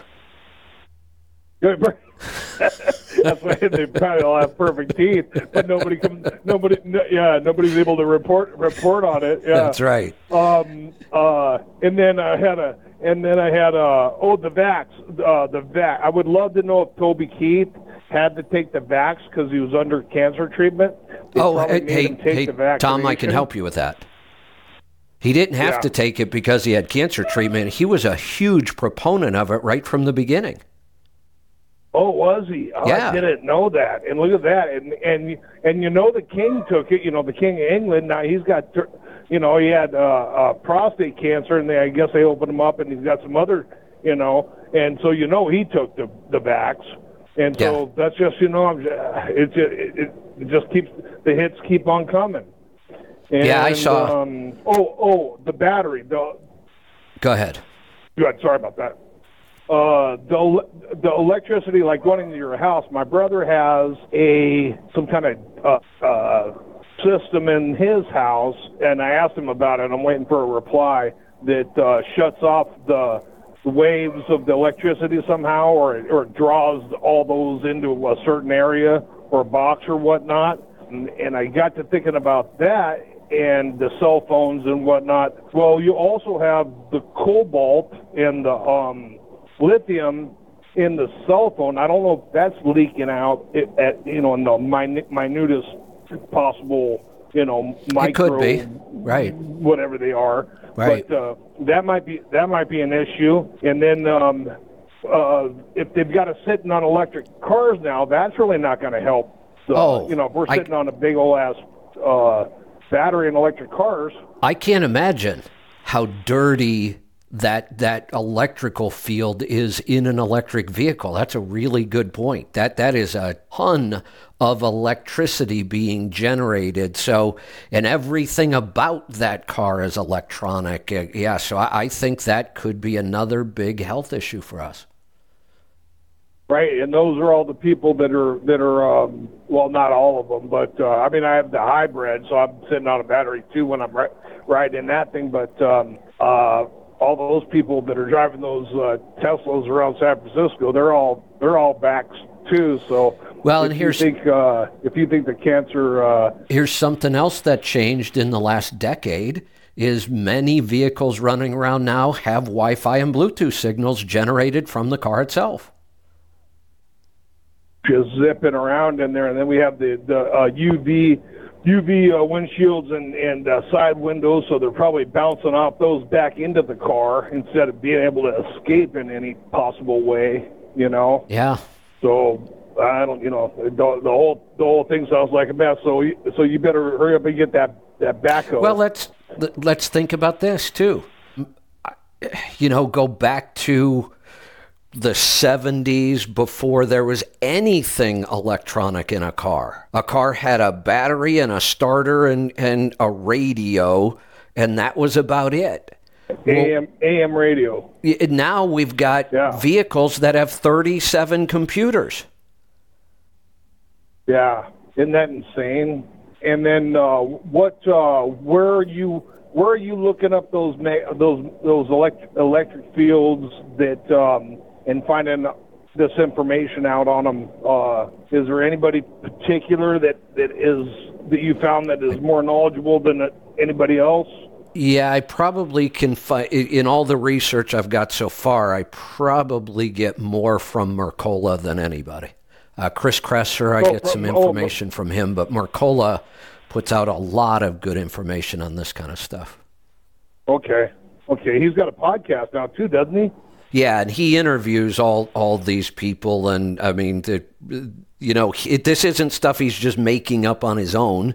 Um, you know, he goes out and Right. finds the people that are studying these specific issues. Usually, it's like their whole lifelong career, and the conclusions they come to tend to be very, very different from what they're telling us. Well, they don't. I can't believe. I don't believe anything they tell us nowadays. No, but I did listen to Rogan the other day. He said uh, they're doing they're doing tests now on uh, testosterone and the cold plunge. He said the best way to naturally. He said it's even better than taking some of the some of the um, actual supplements that claim to raise your testosterone, and they will. He said, but but overall, I mean, and, and uh, what it's better for you is the cold plunge. He said the cold plunge will raise your raise your uh, testosterone more than anything they've seen in a long time. Uh, the two powerful therapies that are part of the stress protocol uh, absolutely raise testosterone better than anything else. It's the cold plunge and the resistance training. and resistance training. Yeah, that's what he said. Yeah, cold plunge, and then if you go work out directly, you know, not. I mean, I don't, think it's within 15 seconds or anything, but directly uh, after that, that's what uh, really gets your your uh, testosterone up. So that's that's an interesting little tidbit there. Yeah, no doubt. And really, what we realize is the way we evolved and lived, we would not have seen a drop in testosterone over time. Now we believe that the drop in testosterone as we age is natural. It's not. It might be common. It is very common, but it's not normal. There's no physiological reason why we should lose testosterone as we age. There's no explanation for why that would happen. The explanation is know it's our food. it's just more and more years of the standard American diet and lifestyle, and everything about our health deteriorates as we age, and we have come to believe that that is normal. It's not normal, it's just common. Well, well yeah, yeah. People confuse normal with with common, but uh, you, you know, you're absolutely right. And uh, um, so, so your book, uh, the end is just the beginning, or, or however, Yeah. I forget the, the name of it. But um, that guy, uh, what, God, what's his name? Uh, the the author. Oh, I just drew a blank. Um, I do a blank too. Um, he has uh, six or seven minutes a day that he puts out um, on YouTube, and has a little a little of, of, of about what's going on uh, that day. yeah. And you remember when he was talking about the Red Sea and and uh, uh, insurance on ships, and Right. it's only going to take one or two, yeah, one or two of those ships to go down before everything really goes starts going south because they won't be able to insure them. And then he did another one that was really interesting. If you look, have you been listening to those uh, those uh, daily uh, five or six minute uh, things he puts out? I have not. Peter Zeihan is the guy's name. Zeihan, yeah, Zeihan, yeah. Anyway, I, I've been uh, really. You can go back a week or whatever, and uh, so far he's he's been pretty spot on about some of this. I mean, he, talk about uh, very knowledgeable uh, geographically and politically so far. So I, I you know, it's not a real talk about stress. Try not to dwell on it too much, and and that's probably a problem with your sleep and your stress is you do these coaching things, and and and when you opened up today, you were mentioning that you've got a couple hard cases that you know, and, and you know that you lay there in bed thinking about those cases. So you know maybe you should consider putting. And then you've got the CMC coming up. You you you put a lot on your plate, and you wonder why you're stressed out. Yeah, well, in reality, I don't wonder. I know why I'm stressed out, and you're you're exactly right. It, it's Right. and Yeah. it, it's hard to find that balance. I enjoy what I do. I love helping people. I, I love solving problems and coming up with that. Oh, oh, I got it. You know, it, like the call today. You know, we've been struggling with him. He's been in the coaching program since day one. And every week he comes back and nothing seems to be impacting his blood sugars and he's eating the way he should be eating. And uh, it was wonderful to get that call today to see that that we got it. it. It was fasting that it was the final thing for him. Why we needed to fast to break through, I don't know why, but it worked. Right, right. That's that's what I'm not gonna. But uh, yeah, I'm gonna hit you up on that coaching thing for the oxalates and uh, uric acid um, because I've got to get this figured out. This is uh, just not uh, not not good. If I can't if I can't eat properly because of because of the oxalates. So I, anyway, so we'll talk. We'll I'll, I'll sign up for the coaching today or tomorrow, and then we'll uh, we'll get into it. All right. Thank you, my friend. Have a good day. All right. Good talking to you. I look forward to you in the coaching program. Coaching program is fun for me because I do get to troubleshoot a lot more stuff, but it is. I have kind of overloaded my schedule right now with uh, all the new coaching, the CMC coming up, um, but we'll we'll get it under control. Maybe we'll see. Uh, like I said, I, I I could do myself a lot of good if I would just take my own advice and stick to my stress protocol. It actually works. Let's go to L.A. I don't know if that's L.A. or Louisiana. Brandy, good morning. Well, it's Mississippi, but it was Louisiana. um, Okay. yeah, came down here for a load of uh, natural heroin. Got sugar. it. There Um, you go. And yeah, so uh, I wanted to comment off of your opening uh, about the vaccines. Uh, I didn't know that about Toby Keith, but it it seems that, and I'm sure every person goes through this, that all these celebrities and singers and athletes are dying, but it was sort of generated by the vaccine in an unnatural way. So now it seems like the the talent pool is really where is it?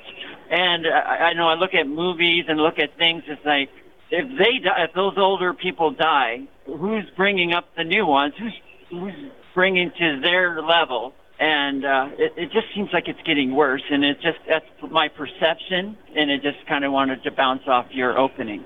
Well, I, I you know, I perception is reality, but but I also believe that our perception today is driven by reality. I mean, I've been around the sun 60 times and I do not ever remember a time where all I every day I wake up and somebody has died that probably should not have died. That that it, it's That's what I feel too. it's too hard to overlook at this point. It, it- there, there's something going on, and I've said from the beginning: if if we keep seeing celebrities, newscasters, sports people die in numbers that are unusual, it can't just be them. That this is happening to everybody. We just it's not being reported, and why would it? You know, when somebody dies of a Right. blood clot in Topeka, Kansas, that's not going to be on the news. I don't care if, uh, if if a whole bunch of people died from a blood clot in Topeka, Kansas. The news isn't going to report it. So we don't hear about all this. And the, and when you go out and look at the statistics in every country around the world with all cause mortality, there is a clear correlation between heavily vaccinated countries and more and more people dying. It, it, Brandy, let me ask you this. Pr- prior to the last couple of years, had you ever really heard the term myocarditis? No, it was very rare. And it's like, oh wow, how a shame. Right. Now, how common is myocarditis? It seems to be everywhere. Yeah, it seems like everybody's got it. Yeah, or strokes. and then they don't know they've got it until they die. And it's like, well, I bet they must have been vaccinated. Yeah, I, you know, I hate to think this way, but I do. It is always my first question when somebody dies and there doesn't seem to be a good reason and they were young and healthy. My first question is were they vaccinated? And sometimes we know for Mine sure. too. Toby Keith used to post about it all the time. He was a pretty big proponent of it.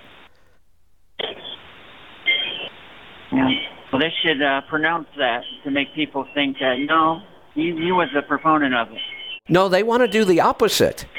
The big farm, big pharma, big government don't does want not want this getting out. That's why we're not hearing about it. They can't hide it with celebrities. It's kind of hard. Yeah. Um, either lost you or, but that was it. I just wanted to piss off your your topic. So, Okay. Thanks, Kevin. All right. Thanks for the call.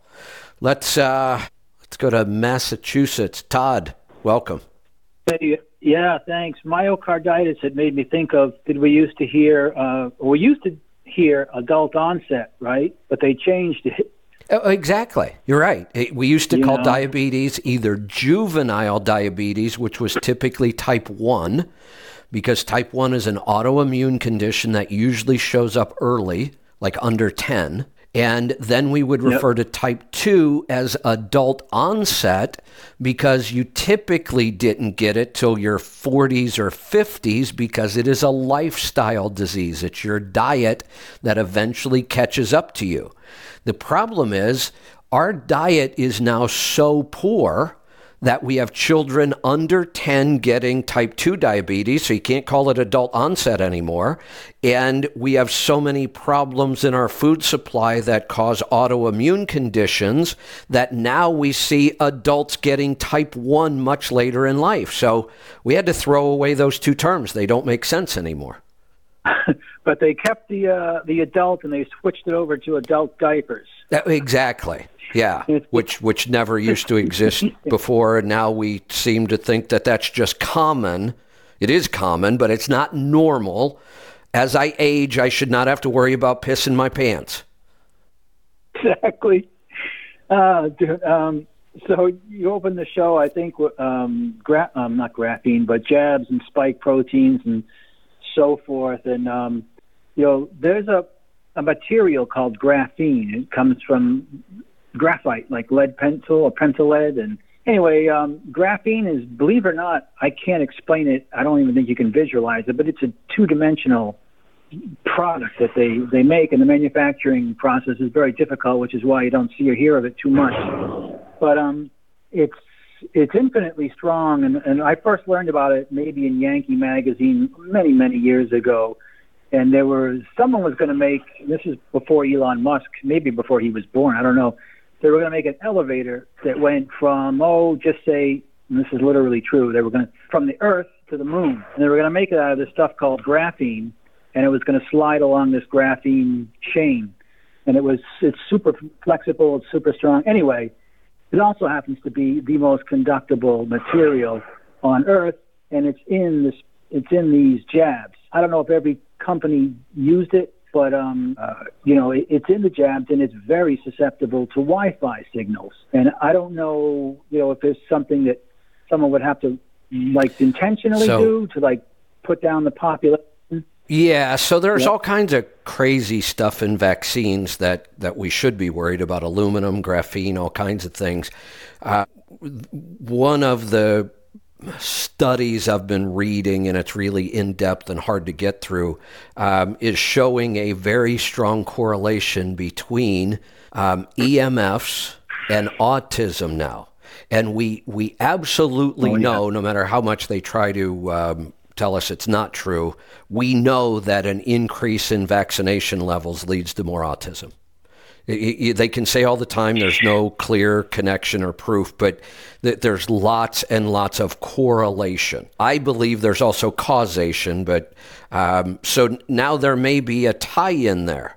The more vaccines with this graphene and the more exposure to EMFs makes this even worse. Something is driving the rates of autism through the roof, primarily in the U.S. it's another thing that we never heard of growing up that now you can't not hear of it. It used to be something like one in 10,000 and now it's like one in 42 or something or 62. Let me let me give it. you, and this is It's just just an, yeah, and this is just anecdotal. It's not that big of a deal, but it, it kind of tells you what happened. So our, our homestead is pretty remote. I mean, there's there's not a lot of human activity out there. There aren't that many people out there. Uh, and when you get north of us, there's almost no human activity. But on the way to the homestead, I go through this tiny little town that isn't even really on the map and they don't even have a post office, but it's got a name for some reason. And as you're going through this little town, there's only a couple of houses there. But there's a sign on the road. Please drive slowly, autistic child present. Oh my God. Yeah. That just shows you the, the, it's, it's like, it's not just celebrities. It's, you know, it's everybody, um, you know, whether it's autism or you know, the jab injuries. It's it, and it's it's so tragic because these children are obviously going to outlive their parents, and it, it's I, I can't even think about it. Like all the you know, 9/11 was you know ultra modern, ultra tragedy, but something you don't hear about or think about is all the orphans that were created on that day. You know, both sets of parents, uh, you know, Yeah. um, you know, mother and father taken that day, and this is what's going to happen with, when you know the, these autistic children outlive their parents, and it, it's just someone needs to hang publicly, like Nuremberg trials for this stuff, and um, so um, uh, I just wanted to mention I want to thank you again and Sarah um, for that Celtics. Turns out I was called about bursitis the other day, and turns out I um, did not have that book at my house. I had a book called Homeopathic Cell Salt Remedies. Um, wasn't good enough. I read it so long ago. Uh, I, I wasn't sure, but I have the book, and I'm, you know, I'm, I'm making my way through it. And I, um, I know you're a salt connoisseur. I remember you talking about it at one point. Do you know? Now I'm reading about this. I've ordered it for myself. What makes Hawaiian red salt red, and then black salt black? The black is volcanic. Um, I forget what red is. Okay, well the the black it turns out is um, activated charcoal carbon. Oh yeah, some black salt is activated charcoal. That's correct. Some is volcanic. from uh, sorry, yes, it did from coconut shells, which is even better. And the um, turns out the red salt they they dry it on clay, on red clay. That makes and sense. um, so these are all beautiful things, and I and I've ordered it, and I'm making a thing I want to call it. Is it a pinch bowl? But I'm mixing all these salts along with the Redmond because Redmond has a lot of iodine in it, right. and the um, the Celtic the Celtic gray has um, a low amount of iodine and but some rich in some other stuff. And um anyway, I'm going to be mixing it.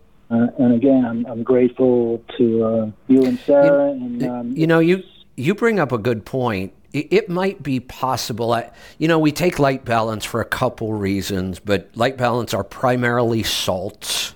Of of there are different kinds of salts. Um, it, it might be interesting to see that if we truly had a good mix of all these different kinds of salts, because think about it, hunter gatherers had access to all these different salts. They're all natural. They just come from different parts of, depending on what was in the environment. But maybe there's a way that that we would create a salt kind of thing that we just use on our food, but it's got so many of these minerals that might take care of our the mineral imbalances we keep fighting with. Exactly. And uh, you and I had a conversation some time ago, and we were a little bit in disagreement about something I had read 40 years ago or more in a book someone gave me for Christmas about just curious facts. And, and the way I presented it, I think I was a little bit off, was human blood was chemically identical to ocean water. And it turns out I was close, and I just read in the Salt Fix that it's it's about a four to one ratio. The the ocean is about four times saltier than human blood. Otherwise, they're they're just about identical, and that's um, um anyway. And that you could somewhere in a different book or a different time, I, you and I talked about it. Is um, you could use ocean water, obviously, hopefully clean offshore water, but anyway, ocean water in an eyedropper, and you know might add that to your light balance or so on and so forth. And Yeah. and you know Yeah, it obviously the- with everything in its right ratios. The the biggest problem I would have with that now is is there any really clean water left in the oceans? Right. Yeah. I you know, but some of these things are. Uh, one of them, it's mined offshore. Some of the salt, I don't quote me, but if you use that and made your own solution with, you know, spring water or something, you might you might make your own. That's a project for another time and, and reading. But I, I'm into it. I'm reading it. Yeah, it and, makes um, sense. And I, I, I'm you know, and I'm I'm a little bit. And you stop me right away. I know you're not shy. I, I don't want to do bad energy, but it, if it, you know, because I'm a little bit worse to you in the fact that I'm not an ex truck driver on the radio. I'm just a truck driver making a phone call. But if I if I fix my mysterious problems that I won't say his last name, you know all who he is, the cardiologist. If, if I fix this on my own, you know, I, I'm like I'm I'm rhetorically going to ask for my money back because you know I, I I I know that Herschel hasn't had a ton of success, and you know those people are right. They're cheery, they're professional, they're knowledgeable, and I'm sure they cure people left and right. But um, but so far I'm left out in the Well, he- wilderness here on my own. Here's what I absolutely believe. One, I, I've uh, I've admitted this from the start. I'm going to continue to admit it, and I hope everybody in the functional medicine world does this as well. We don't know what the hell we're talking about half the time. We're guessing at a lot of this stuff. Yeah. We try stuff, we see what kind of results we get. I, I still have some tough cases. You're one of them, and, and you know, I want to help you too, and I can't figure it out. And um, but what I do believe is that the more involved the the client becomes, like you are, and reading and trying, and not just saying, "Well, they're the doctor; they have to fix me." You can say that all you want. It, it, there are going to be cases where it's probably not going to work. The more involved each individual gets in this, the more they read, the more they understand, the more they test things on their own, the better the outcome is going to be. I, I, I am a big believer in that. There is not a doctor on the planet that can cure me better than I can cure me. Right, because he doesn't know how you feel better than you how, know how you feel. It's, Right, Uh, so- yeah, So I'm all for people sure. doing what you're doing. Try as hard as you can to fix this yourself.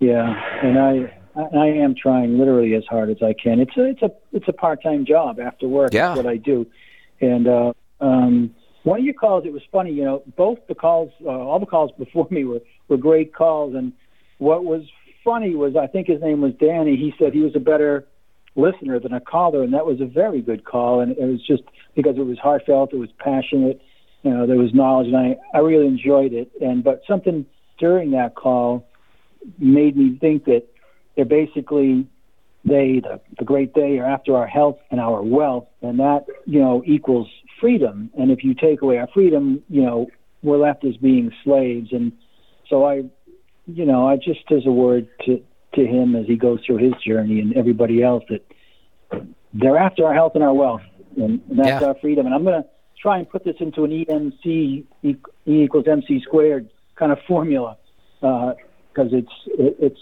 scary and it's true. They, they just want my money to fix my health. Oh, that's what it was. Put me on Eliquis and not take me off of it. And no, screw you. You know, I, Right. I want off of this shit. And, and I don't mean me personally, but No, I Um, no, I get it. Hey, and, you um, know, something else. Yeah. here's another way to look at this. Why why did somebody as good as say a Michael Jordan or uh, uh, who's the big golfer? Uh, just had his Nicholson. Tiger Woods. That- But pick Nicholson? anybody. These these Oh. really good athletes that make it to the top of their game. We call it, we have a term for them, the goat, greatest of all time, right? Why do they still have Yep, yep, coaches? Brady, yeah. Yeah, that's a good point. How Yeah. how can somebody Yeah. possibly coach Michael Jordan when he's he you know at the time and you could argue this, but he, the best basketball player of all times, Tiger Woods, the most accomplished golfer of all time. Why do they still have coaches? How can we have a coach that that could teach them something when they're the best? I don't know. Yeah, I don't know if it's analogous, analogous, but I think you know Muhammad Ali had a coach. Conor well, that's McGregor. yeah, it is analogous. I don't know if it's the same It- thing. the- these people that are way better than anybody, they're better than their coach. The coach can't get out on the on the court and actually beat Michael Jordan in a one on one. Wouldn't even be close. yeah, That that's the same way we should we should look at doctors. We are oh, in charge. Th- They can't know more about us than we, or they shouldn't know more about us than we know. The problem is most people know absolutely mm-hmm. nothing about their own health, and they have to depend on the doctor's advice. I'm saying that's a horrible system. We should take all that responsibility to learn as much as we can about our own health and have a coach to guide us. you can read it and feel it and see it in someone if you're sitting there with them personally. Otherwise, you don't get the nonverbals. Uh, but Right. when they say the doctor put me on, and I'm out. You know, I'm not responsible. The doctor put me on, and I- Correct. I, you know, I the doctor put you on drugs. You're on drugs, and um, I, uh, yeah, I don't, homie, don't play that tune. I don't roll that way. And um, so I, I had a, a couple other things. Uh, you know, I could do some other things about salt, but I wanted to say that one of the the first things I ever wrote on the tribe. This is a few years ago, three or four years ago, when I figured out what it was, and you know, I was I just stumbled on you. On Sirius, and and I it was before I realized that you know, tribe members and I guess myself weren't so open to these lo- very long posts that I would write. But one of them I wrote was about comes I think it comes from the book um, Invisible Rainbow, and this this guy was playing around with um, plants, uh, like you know vegetables and so forth, and electricity, and he was running it under rows of crops on his property with a, certain amount of voltage and so forth. And those plants grew like you were feeding them some Monsanto's Franken shit, and and but they would grow, you know, weird, like a little too tall, and the stalks were a little too skinny, and the fruit was fat, and it would break itself. But and I and I wanted you when I wrote that huge post, I wanted I didn't really know you, I don't know you now, but I didn't really know you, uh, but I was hoping you would see it and like this is before your farm and all that, and try and plant some stuff and and see what would happen. And uh, I don't know about the nutrient value if that's covered in the book, but yeah, it has a big effect on plants.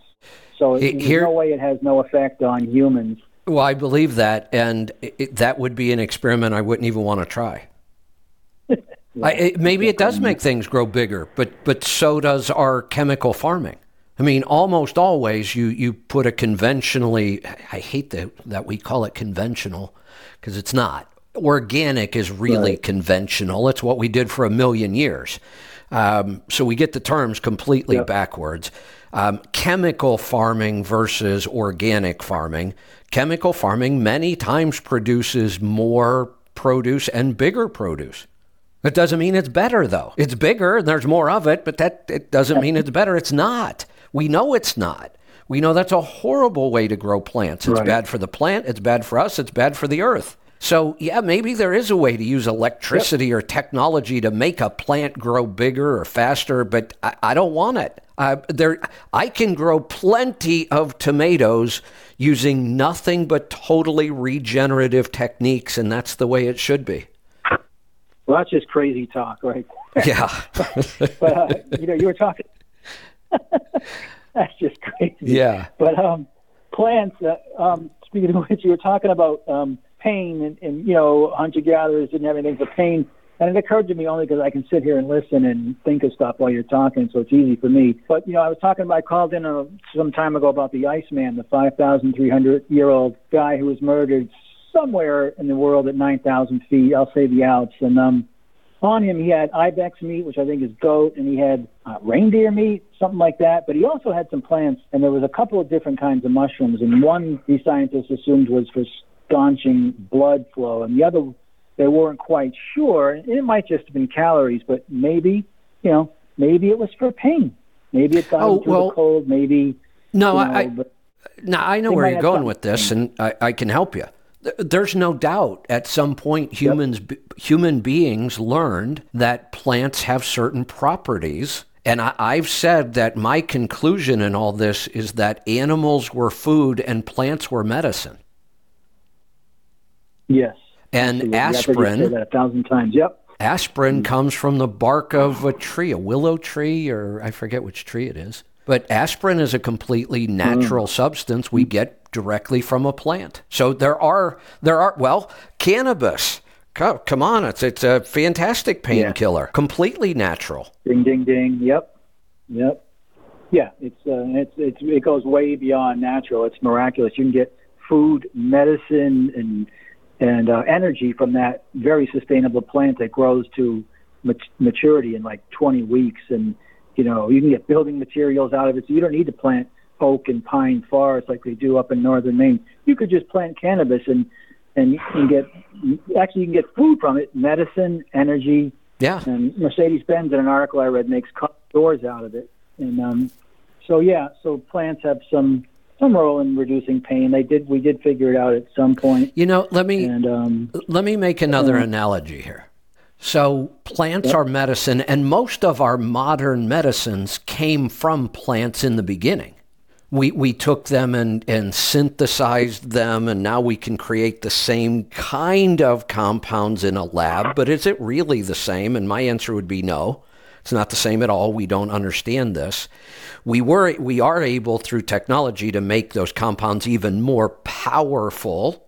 That's where we drugs, a lot of those do originate from plants still today. Many of our drugs still originate from Yep. plant materials. We now, though, can make them so much more powerful, and that's where the problem comes in. Yes, the the reaction is faster, the healing or, or the covering up of symptoms is more powerful and faster. The side effects are also much, much worse, and that's where the problem comes in. But there, there's another way to look at this. Um, do you see caffeine in our society as any big problem? I, I think caffeine's a pretty incredible molecule. A little Uh, bit of caffeine in the morning. I have some energy. I think clearer. I've quit caffeine. I don't see any big benefit to quitting. Um, I believe it's one of those natural substances that helps us perform better. If you tried to drink caffeine all day long, you would cause it would cause problems. If you take what Starbucks has done recently, and they've been in the news for it, they've taken lemonade and put so much caffeine into it, it is killing people. That's not yeah. natural. Yeah, there is literally. no Mhm. place you can go out in nature and consume that much concentrated caffeine. Here's another example that people don't realize cocaine comes from the coca plant.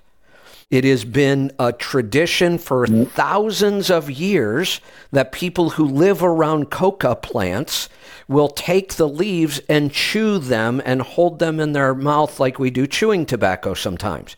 They get a nice little burst of energy and mental clarity, and they do it their whole life, and it never causes a problem. It becomes a problem when we take that coca plant and we concentrate it down unnaturally to to heavy concentrations that now can kill people or cause addiction. Uh, We've done the same thing with alcohol. Some naturally occurring alcohol may not be all that big of a deal, small amounts here and there, but we take it and distill it down to 190 proof. Yeah, that's going to cause some problems. Natural painkillers. Oh, look, they work a little bit. Let's concentrate them so they work even better. Well, they do work better, but then the side effects are going to be doubled and tripled as well. Yeah, you went underwater there for a minute while you were talking, but I, I, I got you. Yeah, they when they concentrate them, they- just it becomes a killer thing. It becomes addictive, and yeah, causes all all all hell in society, and people can't they don't understand the dose. And like you said, it's a little bit in the morning, and you know, you're okay. But you got these. I used to see a fork truck driver. I, I used to call it a bucket. He had a bucket of um, of coffee on. Yeah. I don't know what it was. A 128 ounce mug. It was just pathetic. Well- full of coffee, and I laugh when I think of it. Two things that are really popular, mostly with the younger generations right now, but energy drinks, which are loaded with caffeine, unnatural amounts of caffeine. And now, have you seen this new product, Zyn? Nope, I haven't heard of that. So Zyn, Z Y N, it's a Swedish product. It has exploded in popularity here in this country. Um, they're little pouches that you stick in your mouth and hold between your cheek and gum, but they're not tobacco. They're just pure nicotine. Oh, yeah, not good. Why don't Why don't we ask why we don't have energy in the first place instead of That's the point. some more- Uh, you're, the, these things do work. You, you drop an energy drink in a Zyn, and you're going to be bouncing off the walls with energy. But why do we need that? Because that those kind of concentrations of caffeine and nicotine are toxic. yeah, yeah. I'm just thinking of a guy who who mixed a, a Red Bull with like a Monster or something one day, and we were driving from uh, northern Maine into New down into southern New England, and it, it was what it did to him. It was funny. Well, but he it- he was his up. Yeah, it is. red, and anyway. It, it is kind of funny, except we've taken it to such an extreme that people are dying from drinking lemonade at Starbucks. Yeah, they need a new slogan. People are dying to be our customers, and you know, it. Yeah, it's And yet, it's unbelievable. So, so hardly anybody blinks an eye over that. But let somebody hear me say, "Oh, you shouldn't be taking aspirin every day. That's bad for you." And all of a sudden, I'm not a doctor, and you're going to kill people with that kind of advice. I mean, that's the reaction we get from people. Right. And if you eat bacon, eggs, and butter, you're going to die. But Right. if you eat Doritos, Jing, Ding Dongs, and Yodels, or whatever. and and and wash it down wash it down with a giant high caffeine lemonade from Starbucks and then put a little pinch of Zyn in between your cheek and gum and you'll be all set. Yeah, you're all good. Yeah, you're you're common or normal. That's right. whichever Is, whichever fits their agenda. Yeah. So, anyway, all right. Well, um, I don't. Um, I had some other stuff. I don't know if you want to go into. I know you wanted to No, end the I'm gonna- show. Um, No, I'm going to let you go. I got one more call I'm going to take since it's on the board, and then I am going to wrap this up for today. Uh, let's go to Texas. James, welcome. Hey, Kevin, how's it going? Good. What's on your mind? Oh, uh, I'm in the coaching, you know, and um, I'd sent in that fit test, and I was just curious how long it takes to get the results back. Um, I haven't been following them lately. I don't know if this has changed, but we used to get them back within a week, seven days usually. Okay. Oh, it hadn't been that long. You said something about health coaching this week, but it's not this week, is it? Oh, well, I, I, I just meant coaching. I wasn't even trying to remember if it's Gotcha. health or business Okay. this week. Yeah. Gotcha. Okay. All right. Well, I've been feeling better. And Good. The so I hadn't had the gas smells and everything. They subsided for the time being. I don't want to speak too loud. But, Well, I, I you know, I think still having a little bit of acid reflux, but it's better than it has been in the in the past weeks for sure. I mean, think we're on the right track. I, I just think you you had a lot of you know little side paths and things that were getting in the way of certain things. I, I think the more consistent you get with what we're doing, the better your results are going to get. Gotcha. I hear you. And I I ordered the Keto Mojo to to um, track the ketones. So I I haven't done it yet, but I just got it yesterday. So Okay, good. still trying to get that. Well, it's good to hear the other guy's blood sugar. I forget what his name is. The guy in the coaching with me. He's been battling that. That I can't. I, I I I fasted for 24 hours. That's as far as I can go, man. I I guess I need to push a little harder to try to go for 48 one time. You know, I, Dang. I, I'm not, you know, it's kind of a tough call. Fasting is going to make you somewhat uncomfortable, and that's okay. Um, when the comfort becomes extreme, and who's to judge what's extreme and what isn't? We, we're the only ones that could. Um, I, I've always taken the approach if I feel that uncomfortable while I'm fasting, maybe this is too long of a fast. And, and it would, there's nothing wrong with if 24 hours is your kind of limit to where you really start feeling uncomfortable, try to push through. Sometimes what you'll find is there may be an hour or two of discomfort, and if you can push through it, sometimes it goes away. The hunger goes away. Um, other times you might just say, look, it's really uncomfortable. Maybe I'll just do a 24 hour fast once a week, and I'll just stick with that instead. Yeah. Yeah. And you, now in the fast, you can still have the bulletproof coffee, right? No, see, I, I'm not Or one of those supposed to just be- extremists. It- it- a true fast would mean there are no calories being consumed, only water. That would be a true fast. I, I don't. That's great, Yeah. but I, I don't believe we have to go to extremes all the time. If I have two cups of bone broth and a, a cup of NDK coffee during my 24 hour fast, well, that was still better than having two cups of bone broth, a cup of coffee, and a bunch of food.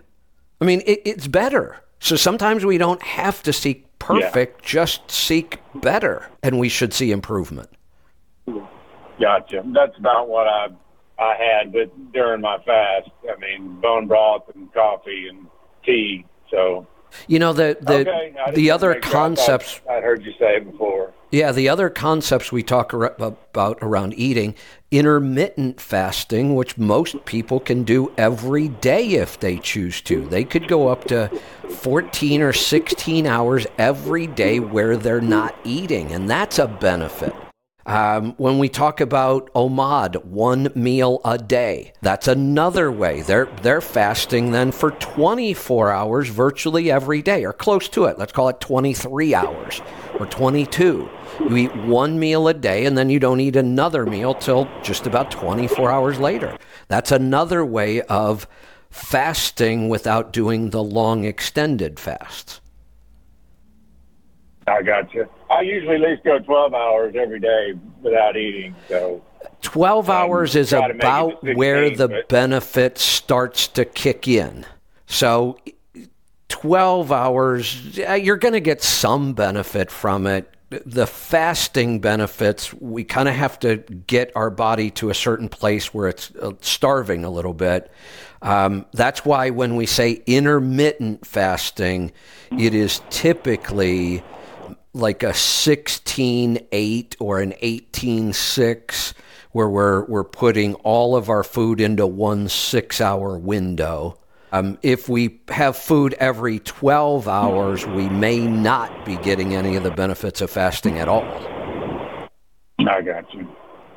I got you. There and, and right, there's sir. There's another way we could look at this. There there could be two benefits. So if we take the average American who probably puts something in their mouth about every 2 hours, then going 12 hours without eating at least gives our body a break from the digestive process, which is good. But if we if we look at the benefits of fasting that we know of, increased telomere length and some other things, those tend not to even start to occur till after 12 hours. Got you. I hear you. All right, that's all I had. I appreciate it. All right, thanks for the call. All right, we are going to wrap this up for today. We went a little long, but that's all right. Uh, I will see you back here tomorrow for a free for all and rolling toe, and then Friday for a free for all and trends and technology. Uh, you know, it's so funny. I, I don't know how Diesel knows this. I haven't said my closing statement yet, but he can always tell. Must be my tone, my delivery, something, because he was just sound asleep on the floor and he just got up and he's sitting here staring at me because he knows when the show's over, it's time for his walk, which is his favorite part of the day. So he is. Uh, He's staring at me, waiting. He already knows. So now, once I say my closing statement, he'll run to the door and get ready. So we will see you back here tomorrow. There he goes. Be safe, be profitable, be fit and healthy. Always do the hard work and master the journey.